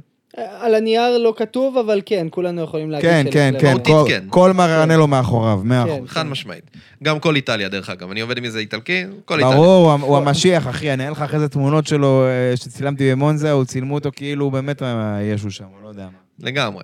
ו- וסיינס הוא כאילו נהג מספר 2, אבל סיינס מרגיש לי יותר כמו נהג מוביל ב- ב- באופי שלו, בקבלת ההחלטות שלו, בכמה שהוא משפיע על הקבוצה ועל ההחלטות במהלך מרוץ, לעומת לקלר, שכאילו אמור להיות לו את השיא הגדול יותר, והוא פשוט לא מתנהג כמו שהיית רוצה, שנגיד, אתה זוכר את מקס בת- בתקופת 2018-2019, כן, שהוא כן. בא לרדוף אחרי מרסדס בסילברסטון, ואמרו לו, אל, ת, אל תרדוף אחרי לא, לא, מרסדס. זה- אני יודע מה, אני יודע מה, זה- זה אני- אני- זה לא 2018, זה 2020, זה יותר זה גרוע. 2020. זה מרצדס W11, מרצדס תחרותי, אה, סליחה, דומיננטית לא פחות מהרדבול הנוכחית. שוורסטאפן לא... ברמות האלה, והוא אומר, אני לא הולך לנהוג כמו סבתא, אני הולך לנצח. והוא ניצח. בול. הוא ניצח. עכשיו, זה- נכון, הגישה הזו נכונה. איפה, איפה לקלר? היית מצפה מנהג כל כך מהיר, כל כך רלוונטי, כל כך חזק, שהשוו אותו לשום אחר מבחינת אה, יכולות ופוטנציאל, שיוביל אחריו את הקבוצה, וזה משהו שהוא לא קורה, וכאוהד פרארי זה מתסכל. זה מתסכל לא לראות את זה קורה בקבוצה אם סוף סוף יש כישרון כל כך גדול אחרי וטל, אחרי שום אחר. הם פשוט לא אה, מממשים את הפוטנציאל של, לא של הנהג שלהם ולא של עצמם כקבוצה. אז אני אגיד לך משהו על הקטע הזה של סיינס, כי אני ועמית דיברנו על זה פרק שעבר, ואנחנו תקפנו את סיינס ממקום אחר. אנחנו אמרנו, בדוק עמית תכף ייזכר בזה, אנחנו אמרנו, סיינס, תתרכז בנהיגה. יש לו פעמים שההחלטות שהוא אומר להם זה נכון, בסילברסטון שנה שעברה, guys, stop inventing, אתה זוכר את זה? זה עבד לו, הוא ניצח, אוקיי? והם דפקו, סליחה, על הביטוי, הם דפקו את לקלר במרוץ הזה. פשוט שרפו אותו, השאירו אותו עם צמיגים אה, ישנים, כל העולם, פרז המילטון ישבו לו על החיים שם, לא היה לו שום סיכוי, השאירו אותו עם אפס סיכוי להילחם על זה. גם פה, אם הם, גם אם לקלר וסיינס, במרוץ הספציפי הזה, לא מתעקשים, הם מכניסים אותם מוקדם, הם עושים two stop, ואין מצב שהם מסיימים רביעי חמישי, הם היו מסיימים שמיני תשיעי במקרה הטוב. הם היו נתקעים מאחורי הוויליאמס של אלבון לדעתי. אז זו נקודת אור בעצם לשיפור, אוקיי, כולנו מסכימים שבלי השדרוג של פרארי, הם לא יכולים לבצע את האסטרטגיה הזאת, מכיוון שהרכב שלהם משתפר מספיק בצורה כזאת שהם יוכלו להעריך את אורח החיים של הצמיגים שלהם. אלף אחוז. נכון? אלף אחוז. יפה, אז חל השחיקה פה- יותר נמוכה נקודה, אז זהו. חל פה שיפור גם ברמת הביצועים של הרכב, שאפשר להם שדרוג מסוים בקבלת ההחלטות באסטרטגיה בזמן המרוץ, ובאמת מדובר בהישג יפה מ-10-11 ל-4-5, ומגיע להם קרדיט על זה. הלוואי עלינו שהיה להם גם אה, יום שבת חיובי יותר, ואז היה הופך את יום ראשון לעוד יותר מעניין, והיה יכול להיות איזשהו אתגר על, ה, על ההמנון ההולנדי שאנחנו שומעים כל... איזה אה, שאלה, כל- אני אומר לך, אם הם היו. מזנקים, אה, מה מה שמפריע לי, כמו שאמרתי לך קודם, אם היינו מדברים על מרצדס או על רדבול גם בשנים האחרונות וגם בשנה הנוכחית, לא היינו מדברים מילה על האסטרטגיה. יכול להיות שכאילו, הקטע הזה, בגלל כל הפאשלות שלהם, בגלל כל החוסר החלטיות, בגלל כל הדברים האלה, אנחנו כאילו, אתה יודע, אנחנו... מה? הם אשכרה עשו אסטרטגיה וזה עבד? יואו, זה הישג מטורף. שמים את, אה, את אה, לא יודע מה, את צ'אבי, עובד החודש, שם אותו עם, אה, עם כזה, אתה יודע, טאם זאפ כזה, ו-We checking, מחייך מאוזן לאוזן כזה, שם אותו בכניסה למרנלו, אחי, בתמונה ענקית. למה? כי הם אשכרה עבד להם משהו. זה, זה, זה הרמה, זה הרמה כרגע של הקבוצה. אני רוצה להוסיף שני דברים. דבר ראשון, סוף סוף לא רואים מלחמה בין שני הנהגים. של אני מוביל, אתה מוביל, אני מוביל, אני רוצה לעקוף אותך. גם זה, מזל קצב. שהם קיבלו את ההחלטה הזו, זה כבר היה לשם, לא, היה איזה קטע של סיין, זה היה קצת יותר מהר מלקלר, והוא מעכב אותי. זו הייתה החלטה נכונה במרוץ. לא, חבר'ה, תשארו ביחד, תפתחו ביחד פער, אל תתחילו לריב עכשיו, כי אם היו מתחילים לריב עכשיו, לא היה לך לא זה ולא זה, לא 4-5 ולא כלום. היו רבים, גוררים את הצמיגים, שמים אה, במקרה הטוב בעשירי או לא יודע מה. שזה סממן חיובי להתנהלות של קבוצה במהלך מרוץ. אבל, אבל תשים לב, אתה לא אומר לי שהיה להם סופש מושלם. אתה לא אומר לי, תקשיב, בשבת הם הגיעו הכי רחוק שאפשר, ובראשון הם הגיעו הכי רחוק שאפשר. לא, בשבת הם עשו טעות פטאלית שאסור להם לחזור עליה, במצב הנוכחי שלה, כי שהגריד כל כך צמוד, אז הטעות הזאת זה, זה ההבדל בין לעוף ב-Q2 לבין פודיום. לבין, אה, לבין פודיום. נכון. ופה, פה, בקלות, אני אומר, לא בקלות, כי הם היו צריכים לנצח את המילטון ואלונסו בשביל זה, אבל זה, זה הייתה מכונית של פודיום. פה הם היו צריכים לצאת עם פודיום, לא רוצה להגיד יותר מזה, כדי לא לתת לאנשים תקווה. סתם, אתה יודע מה? בוא, בוא שנייה נחזור לרגע הזה למשהו. אה, קצת לפני שהקלטנו את הפודקאסט, עלה בקבוצה שלנו בפייסבוק פוסט של בחור בשם יוסי דגן. אתם מכירים אותו בשם אחר בטלגרם, הוא בחור די פעיל שם. הוא בעצם שיתף אה, את הדיאגרמה, כאילו גרף של race pace, של הקצב מאוד של כל הקבוצות, והוא הראה שפרארי היו מהירים יותר בהארד בחלק מהסטינטים. זה לא היה נכון לדעתי, כי... מכל מיני סיבות, כי זה גרף שהוא לא מעודכן לדלק, לא, הוא לא, לא עשו שם את הנרמולים הנכונים, אז זה גרף לא מדויק. אבל אני כן רוצה, אה, כן רוצה לפרגן לו בקטע הזה, שהוא אה, מהחבר'ה שיותר מדברים לעניין, הוא הציג את זה בצורה מכובדת, גם את הטענות שלו בפוסט, וגם באופן כללי בדיונים בטלגרם ובפייסבוק, הוא יותר בעולמות של הטלגרם. זה מסוג האנשים שאני יותר מעריך אותם, גם הוא, גם תום, גם כל מיני אנשים כאלה, גם גל שיש שם בטלגרם, אנשים שהם מדברים לעניין, אתה מבין? הם לא מתלהמים, הם לא מדברים לגופו של אדם, מדברים לגופו של עניין, והטיעונים שלהם, הם תמיד מגבים אותם, אתה יודע, בעובדות מהשטח ודברים וזה. נכון, יש להם את דעתם, יש להם זה, אבל אתה, אתה ברגע שאתה מציגים, הם יודעים, יודעים להתנהל בצורה הזו, ואני כן רוצה לבוא ולנצל את הבמה הזו, כן להגיד כל הכבוד לאנשים האלה, והלוואי ויהיה לנו עוד 20 כאלה בדיונים בקבוצה. לחלוטין. אז כן, אז כן, אז ספציפית בד- בדיון הספציפי שלו זה מה שהוא טען, שאתה יודע שפרארי בעצם היו יותר מהירים ממקס בשלב מסוים על ההארד, לדעתי זה לא נכון, אם אתה עושה את הנרמולים הנכונים, הם כן היו בסטינט השני, הרי פרארי עשו אה, מדיום להארד, נכון? הם עשו כן. עצירה אחת כולה. בחלק של ההארד, בסוף המרוץ, היו להם, בחלק של המדיום היה להם זמנים דומים לאלונסו והמילטון, אתה יודע, 2-3 עשיריות לטובת אלונסו והמילטון. בחלק של הארד בסוף, הם היו שקולים להם, הם היו שווים להם, שזה יפה, שזה מכובד, זה שהצמיגים לא נשחקו, זה כן מעיד על איזושהי התקדמות שהם עשו. אבל שוב, תראה מאיפה זינקתם, איפה סיימתם. אם הייתם מזנקים איפה שאתם צריכים לזנק, לא היינו, הייתם בכלל, היינו מקבלים מרוץ, סליחה, פי 20 יותר טוב. כי חוץ מקרב בין אה, פרננדו ללואיס, היית מקבל גם קרב עם שתי אלה. עם, אה, עם הצוות של אה, לקלר וסיינס. אני, אני חושב שפה בעצם קבור הכלב כשזה מגיע לתסכול מהקבוצה האגדית הזאת, שאתה אתה בסך הכל לא רוצה שהם אה, יעשו איזשהו מהלך מבריק, אתה בסך הכל מבקש שסופש אחד הם לא יפשלו איפשהו.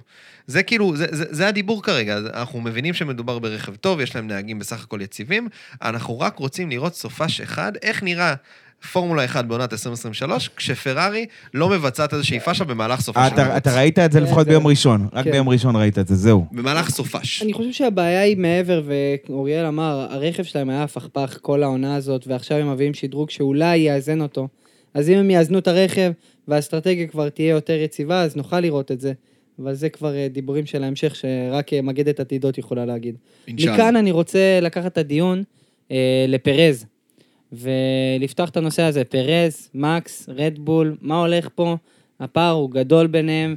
פרז, היה לו באמת מרוץ קשוח, דירוג נורא, מזעזע, ויאללה. אייל, מה אתה חושב? אז אה, אם, אם, ב, אם בדיסוננס עסקינן, אז אני חושב שהעונה המטורפת של מקס קצת, אה, איך אני אגיד את זה, הופכת אותו להיות underrated. אה, אתה רואה את ההבדל בין פרז שהוא נהג טוב לכל הדעות, לעומת ורסטאפן שמדובר כאילו בבן אדם שמצליח להוציא המון מהרכב, ותמיד הצליח להוציא הרבה מהרכב שלו. אה, כשאתה מסתכל פתאום על פרז בתוך רכב תחרותי כמו ה-RB19, אתה חושב לעצמך על עונת 2000, ואני חושב, אם אני לא טועה, זו הייתה עונת 2020, עם המרסדס הוורודה, אוריאל? כן, כן. כן. כן. אז אתה חושב על, ה, על, ה, על המרסדס הוורודה רייסינג פוינט, פרז ברכב הזה, מה קורה אם אתה שם ברכב הזה את מקס ורסטאפן, או לואיס המילטון, או שארל לקלר? יש לך פתאום, אתה רואה שהיה הרבה יותר פוטנציאל כנראה ברכב עצמו, ממה שסטרול ופרז הצליחו להוציא אז ב-2020. ואתה רואה דוגמה חיה לזה, מה שקורה היום ברדבול. פרז פשוט לא מצליח להיות יציב לאורך עונה שלמה. ואני אתן רק איזושהי נקודה אחת שאני קראתי מקודם או שמעתי מקודם. אם ניקח את כל התוצאות של כל המרוצים העונה, ונוציא רק את מקס ורסטאפן, כלומר נגיד בפודיום שבו היה מקס ראשון, אלונזו שני, המילטון שלישי, תוציא את מקס מכל המרוצים האלה, ת, תשדרג את כל הנהגים שבאו אחריו במקום אחד, מי הנהג שמוביל את האליפות? מי? תנחשו. פרננדו. פרננדו אלונזו. לא פרז? לא פרז. מעניין, למה? לא סרג'יו פרז, פרננדו אלונזו זה שהיה מוביל את אליפות הנהגים כרגע, אם ורסטאפן לא היה קיים כרגע בסבב.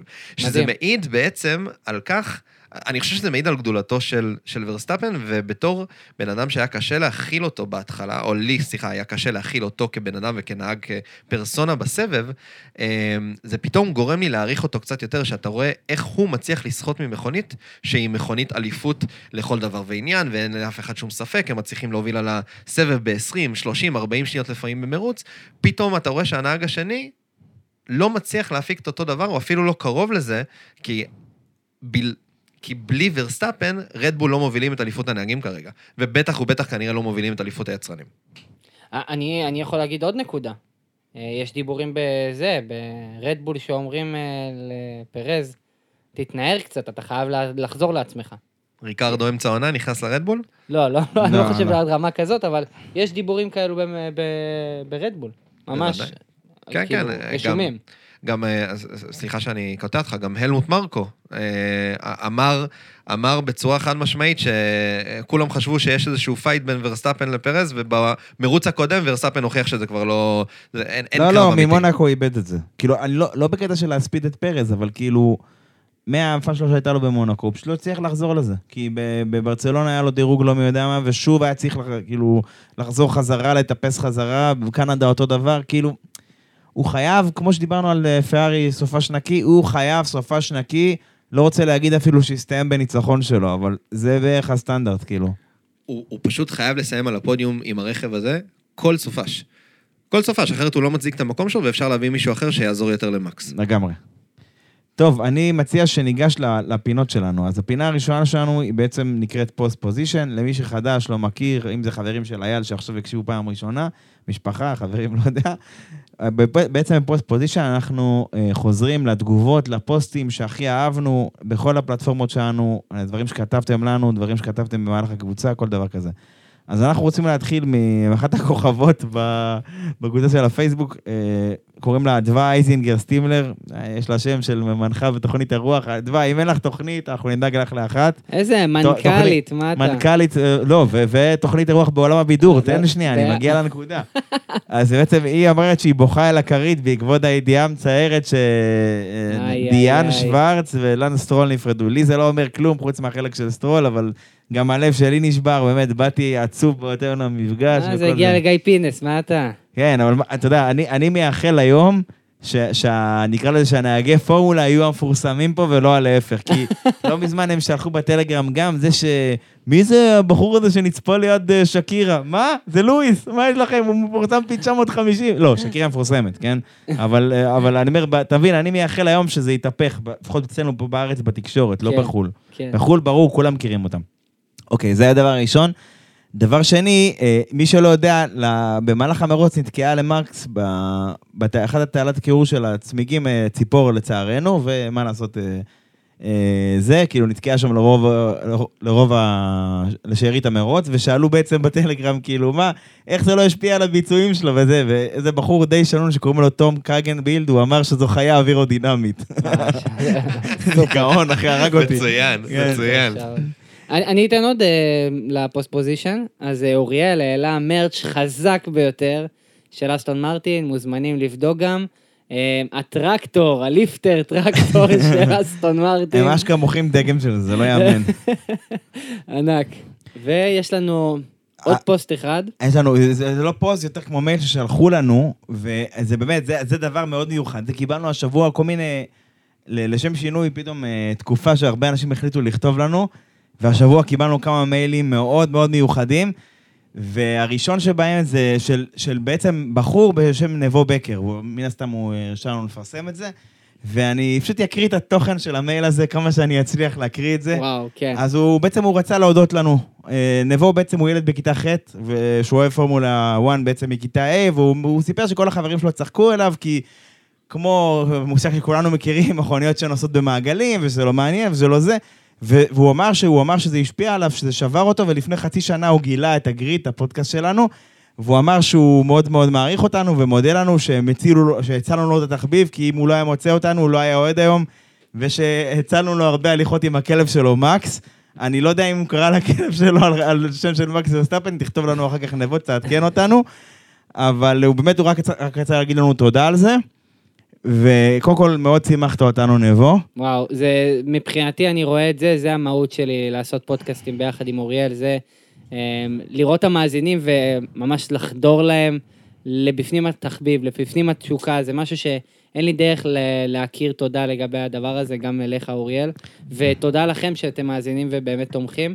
אני באמת אשמח שכמובן שתוכלו לרשום לנו ולהגיב ולתת לנו את הפידבק, זה הדבר הכי חשוב לנו. לגמרי, ואני כן רוצה בהמשך למה שנבו כתב לנו, יש לי איזשהו מסר קטן להעביר, אה, באמת, לכל אותם אנשים ש, שמקשיבים לנו ומרגישים בצורה דומה למה שהוא הרגיש, או הרגישו בעבר, כל הדברים כאלה.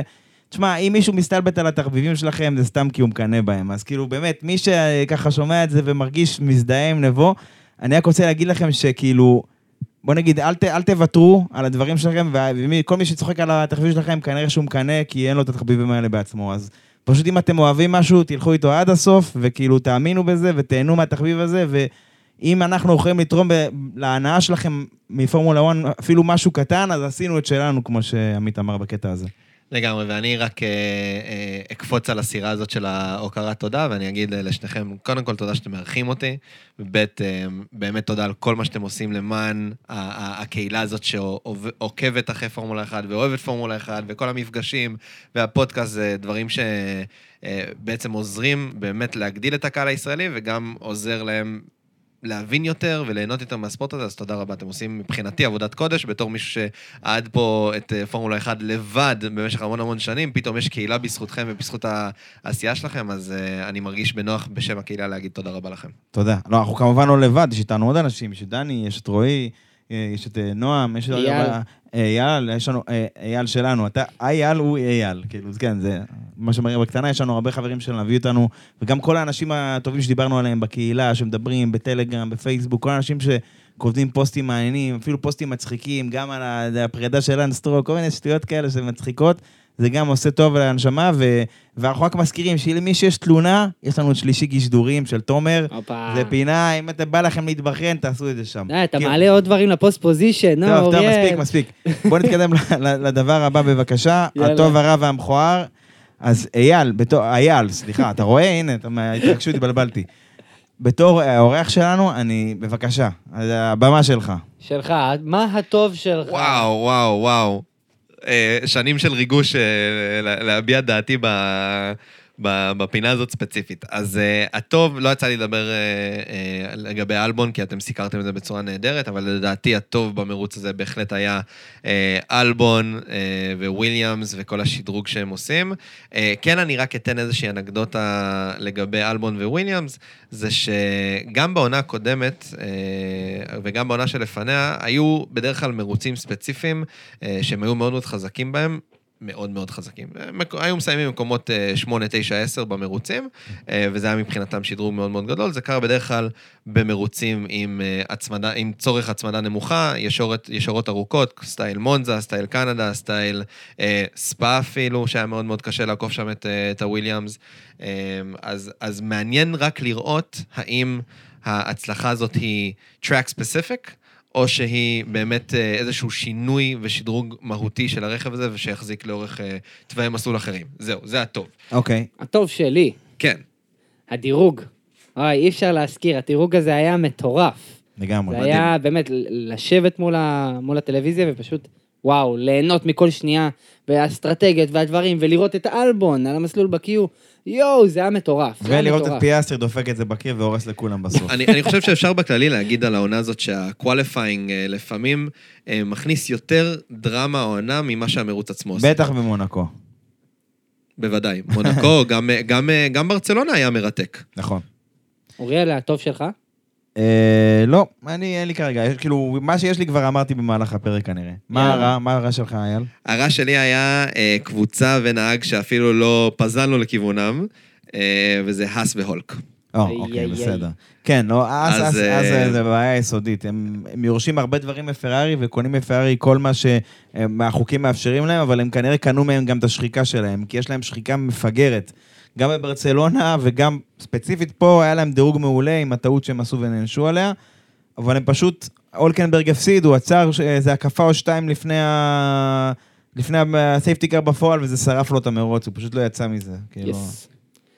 אז מה הרע שלך, עמית? יש לך? אמ, הרע שלי, את האמת לא חשבתי על רע, חשבתי על מכוער. אז סבבה, אז בוא נמשיך למכוער. אייל, בבקשה. לך- אין לא, שום לא, דבר רע? לא, כמובן שיש לי, אני פשוט אמרתי. במהלך הפרק, אבל אתם, פה יש לכם יותר ממני. בבקשה, בבקשה, תגידו מה לא, הרע שלך. אני אני יותר ב...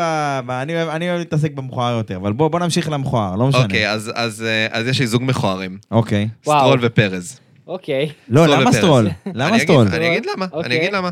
בהקשר למה שדיברנו מקודם על פרז וורסטאפן והדיסוננס בין שניהם, אז יש לך גם באסטון מרטין את המקביל לפרז שהוא סטרול, שאתה רואה מה נהג טוב יותר יכול לעשות עם המכונית הזו שנקראת אסטון מרטין, לעומת זאת יש לך נהג מספר 2 שאנחנו אומרים תודה שהוא מגרד את מקום 9-10. מסכים, לכן, סבבה. גם סטרול וה, וההתנה, ומה שהוא מצליח להוציא מהרכב באופן עקבי לאורך עונה, לדעתי, לעומת מה שהמהנדסים שלו נתנו לו מתחת לטוחס והידיים, לדעתי זה מכוער מאוד. טוב, אה, אוריאל, מה המכוער שלך? וואי, זה משהו שאני דווקא כן רציתי לדבר עליו במהלך הפרק, אבל לא יצא לי. אני בשבילי המכוער זה העונש של נוריס. לא העונש כשלעצמו, אלא הסיבה לעונש, העבירה הבלתי ספורטיבית בתרגום חופשי. מה זה עבירה בלתי ספורטיבית? מה זה השטות הזאת? אני, שוב, רגע, אני אסביר מה הוא עשה בזריז. מה שהוא עשה, בזמן ה safety car, מקלרן רצו לעצור את פיאסטרי ונוריס, מה שנקרא ב double stack, אחד אחרי השני. כדי למזער נזקים, נוריס בעצם הוריד רגל מהגז, לא ב lift coast, סתם הוריד רגל מהגז ועיכב את כולם מאחוריו כדי לפתוח מספיק פער שהם יעצרו את פיאסטרי, יסיימו, ואז יוכלו להתפנות אליו והוא לא יצטרך לחכות אפילו שנייה. מה הבעיה בזה? שהוא האט איזה 50 קמ"ש, שזה המון, אוקיי? זאת אומרת, הוא עיכב את כל מי שהיה מאחוריו, ובגלל זה הוא נענש. עכשיו, אין לי בעיה עם העונש שלעצמו, שאלה, הוא האיט בתוך הפיטליין או לפני לא, הפיטליין? לפני, לא, לא, לפני. אוקיי. הוא לפני. רצה, הם רצו לעצור אותם אה, שבזמן המכונית בטיחות, פיאסטרי בדרך ל pit lane, הוא בדרך מאחוריו, הוא אה, בכוונה עיכב את כולם כדי שפיאסטרי יעצור והוא יגיע בלי הפרעות. כן. אני לא חושב שהוא לא היה צריך להיענש על זה, כאילו אני כן, אבל אני אומר, הוא עשה איזושהי פדיחה, בוא נגיד הגזמת, 50 קמ"ש זה הרבה, סבבה? זה, זה יותר מדי. הגזמת קצת עם ה... מתחת את הגבולות, אבל זה לא צריך להיקרא עבירה בלתי ספורטיבית, כי אם נקפוט לשנייה וחצי לענפים אחרים, עבירה בלתי ספורטיבית זה כאילו לבוא לשופט להביא לו אחת. זה לא, זה כאילו, זה, זה, סבבה? הקטגוריה הזאת היא לא, היא, אם אנחנו קובעים את זה כעבירה בלתי ספורטיבית לפני שדנו על זה, לפני שהגדרנו את זה, זה פותח תקדימים לא טובים למרוצים הבאים. עיין, עמית, עיין ערך אה, אבו דאבי 2021, פרז מעכב את המילטון. אז סבבה, אני, בגלל זה אני אומר שאין לי בעיה עם זה. אין לי בעיה שהנהגים יעשו כל מיני טקטיקות כאלה, כדי, אה, אתה יודע, להאט את זה ולשחק עם התחום האפור של החוקים. אני פשוט אומר, קודם כל, אל תגזים, כאילו, אל תאט את כולם יותר מדי, תאט במידה מסוימת. 50 כמה זה כבר ביזיון אה, לעשות צחוק מהעבודה. לי, אני לא רוצה שהם ייענשו, אז זה מבחינתי שיעשו מה שהם יכולים בחוקים כדי, ל- מה שנקרא, לתמרן את דרכם. אני לא רוצה שזה יהפוך לקטע, שפעם... כי כולם עושים את הקטע הזה בסייפטי קאר. כולם משחקים עם הדלתות האלה, פה נוסעים מהר, פה נוסעים לאט, זה חלק מהעניין. אני רוצה שעדיין יישאר את החלק הזה, את החלק האסטרטגי הזה, אני לא רוצה שיקחו את זה. אני פשוט חושב שאם אתה מגדיר את זה כעבירה בלתי ספורטיבית, אתה פותח פה פתח לתקדים מסוכן. שעכשיו כל דבר הכי קטן, יזרקו את זה על הטענה הזאת ויענישו על שטויות. וזה בעיה יסודית שיש בעניין של האכיפה בסבב הזה, ואני לא רוצה שיוסיפו להם עוד, שיוסיפו להם עוד למשוואה. כן, אני, אני אצטט אותך מהפרקים האחרונים. אנחנו לא רוצים לפתוח את זה תקדימית, כי אם כן, קבוצות פשוט ינצלו את זה ויגידו, אה, שווה חמש שניות, אני אכניס שני הנהגים שלי, אני אעכב את כולם, אני אצא יותר מוקדם, ויהיה לי את הפער הזה, ואני אתחיל לשרוף את המסלול. המכוער שלי, אוקיי, המכוער שלי הוא כזה. נראה לי אתם לא, לא, אין סיכוי שאתם, אה, אתם תופתעו. המכוער שלי זה היה, זו היו הראיונות אחרי המרוץ. עכשיו אני אגיד לכם למה. כל ה... כל... המילטון היו... ש- היה שם המילטון, אלונסו ו... ומקס, לפי הסדר גם. הפרגונים היו מכוערים? בדיוק. אוקיי, תספר כזה, לי. יואו, peace and love, יואו, כמה אנחנו אוהבים אחד את השני, יואו, חברים, לא... די, די, חברים. ברגע שמישהו ייכנס בקיר או יהיה איזה טעות כלשהי אחת על השנייה, אה, הם פשוט יתפוצצו. רגע, רגע, לא, אבל אתה מפספס פה קטע חשוב, בשבילי זה לא היה מכוער, אתה חייב, אתה פשוט חייב, כולכם חייבים לראות את הסצנה הזו, יש את זה בשורט, באינסטגרם שלהם, בכל הערוצי מדיה שלהם, שהם יושבים שלושתם על הכיסאות, והם רואים כזה את אלונסו נכנס כזה בקיר, וכזה, כאילו, זה שלואיס אמר כזה על ה- על היריר ארנד, אתה יודע, שיש להם הרבה אחיזה לשתיהם, ובסוף כזה, כזה, הם שואלים את אלונסו כזה, נכנסת בקיר, והוא כזה, הוא אומר את זה כזה, הוא אפילו, הוא מזיז רק את הפה, אפילו לא מזיז את כל הראש. מה, נכנסת בקיר? ניאנטה. זה היה גדול, אחי, כאילו בחיים לא, כאילו. אחי, אם אתה רואה אותו אומר את זה, אתה צוחק חודש, אני אומר לך. מעולה. מעולה. אני, אני מסכים איתך, דרך אגב, אתה, אני, אני חושב שאנחנו רוצים לראות אה, ספורט הרבה יותר אה, לוחמני. בסדר, והרבה פחות. אבל, אבל אני חושב שאולי אפשר להגיד את זה בקטע טוב, את, את הפודיום שכן היה, כלומר, לא הרעיונות, אבל הפודיום יכול להיות עוד איזשהו משהו חיובי, משהו שלא ציינו. בסוף היה פודיום לג'נדרי, אייקוניק, ברמה מטורפת. היו לך שם 11 אליפויות עולם, נכון? כן. ועוד 100 וקרוב ל-200 ניצחונות של שלושתם ביחד, פלוס אדריאן ניואין שהיה שם על הפודיום, וזה מוסיף עוד איזה 200 ניצחונות בעצמו, לאורך הקריירה. בלי להגזים, 200, לא, בלי להגזים, 200, באמת, באמת, 200 בלי 200, להגזים. בדיוק 200, לא סתם כן. העלו אותו, זה היה כאילו הניצחון ה-200 שלו כן, כמהנדס רכב. אז אה, אני חושב ש... במיוחד אה, אוהדים קצת יותר חדשים, וסליחה שאני מעריך על הנקודה הזאת ספציפית, אה, זכינו לראות פודיום אגדי, משהו שיהיה קשה לשחזר אותו לדעתי לאורך זמן, וזה... וזכינו, זכינו לא, לראות לא, שלוש להפך, אגדות. אני מצפה לזה. אני מצפה לזה שזה דווקא נוכל לראות את זה בהמשך. אמן, אמן. טוב, נקודה אחרונה ברשותכם, בואו נדבר קצת על אוסטריה בשלושה משפטים, לא מעבר לזה. אוסטריה זה המסלול הבא. זה בעצם חוזרים לספרינט. אני חייב לצטט את אוריאל, המרוץ שאני מחכה לו ב calendar.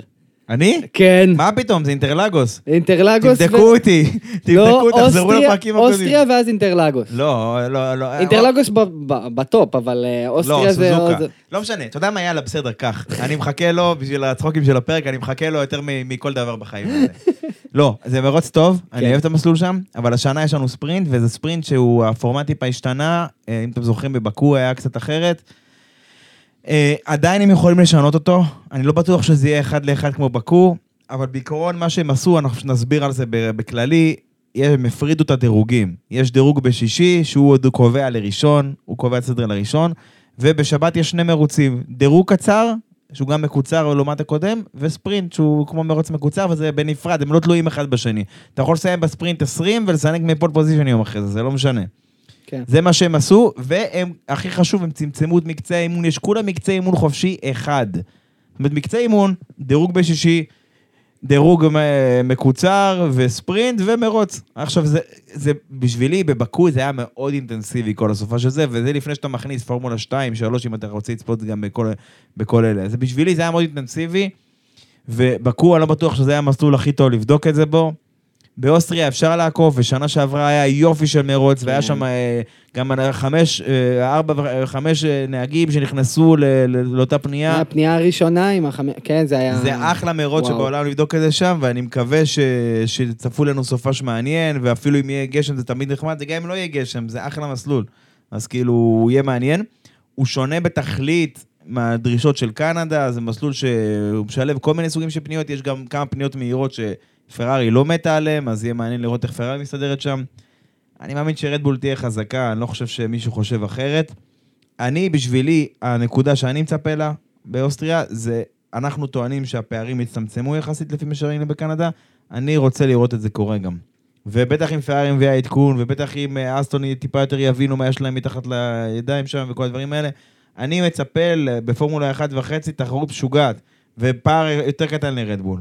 אני. מזכיר שכל כל פעם שהמרוץ הזה היה, היה שם איזה דברים אייקונים. ש- זה הניצחון האחרון של לקלר.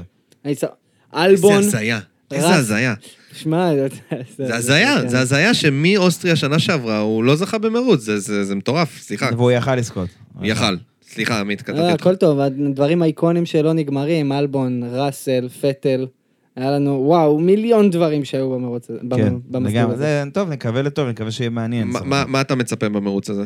למיליון עקיפות, אני מקווה שלא איזה DRS train משעמם כזה, אלבון style, אבל אה, לא חושב שיהיה, אבל אני מצפה למיליון לא, עקיפות. שמע, גם אם כן, בוא נגיד ככה, לפחות בהקשר של המרוץ הקנדי, היה הרבה יותר קשה לעקוף ממה שציפינו, וזה היה סבבה. אנשים צריכים להילחם קצת על הזה שלהם, זה, הם לא צריכים... בוא נגיד, הקיצון השני, שיותר מדי קל לעקוף, זה לא כיף. כן. כי אם אתה מנקה את כולם, עובר את כולם בשנייה ב-DRS ואין שום קרבות, אז מה עשינו בזה?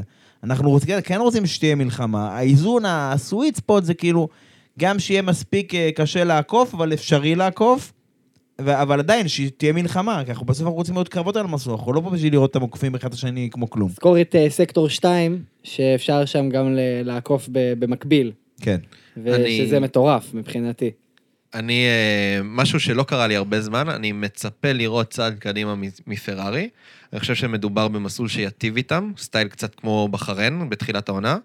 אה, ואני אני באמת מצפה לראות אותם קצת משתפרים, קצת מתקדמים, ובתקווה שיהיה איזשהו סופש אחד בלי תקלות מסיביות. וזה, וזה לא פשוט, כי זה סופה של ספרינט. נכון. זה בדיוק, זה, אתה מבקש מהם הרבה פה, נכון, שתדע. נכון, נכון. זה המון, אבל אה, אם כבר אנחנו מדברים על פרארי, אז צריך לראות כאן, אה, נראה לי המשימה הכי גדולה כאן זה לבדוק את השחיקה.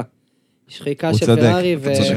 וזה נראה לי הולך להיות נכון, השאלה בסדר, הכי שנה. שעברה הם ניצחו שם, מזכיר לכם, כן, אבל זה היה מכונית אחרת. נכון. וגם עלו באש עם המכונית של סיינס, אבל זה סיפור אחר. engine, engine, engine. בכל זאת, זה, הם לא יכולים לעשות משהו נקי, אבל אתה, אתה מה שאתה ביקשת מהם, סופ"ש אחד נקי, ביקשת מהם הרבה, ועוד בספרינט, אז אני לא יודע למה זה, אבל תתחיל להתפעל מעכשיו.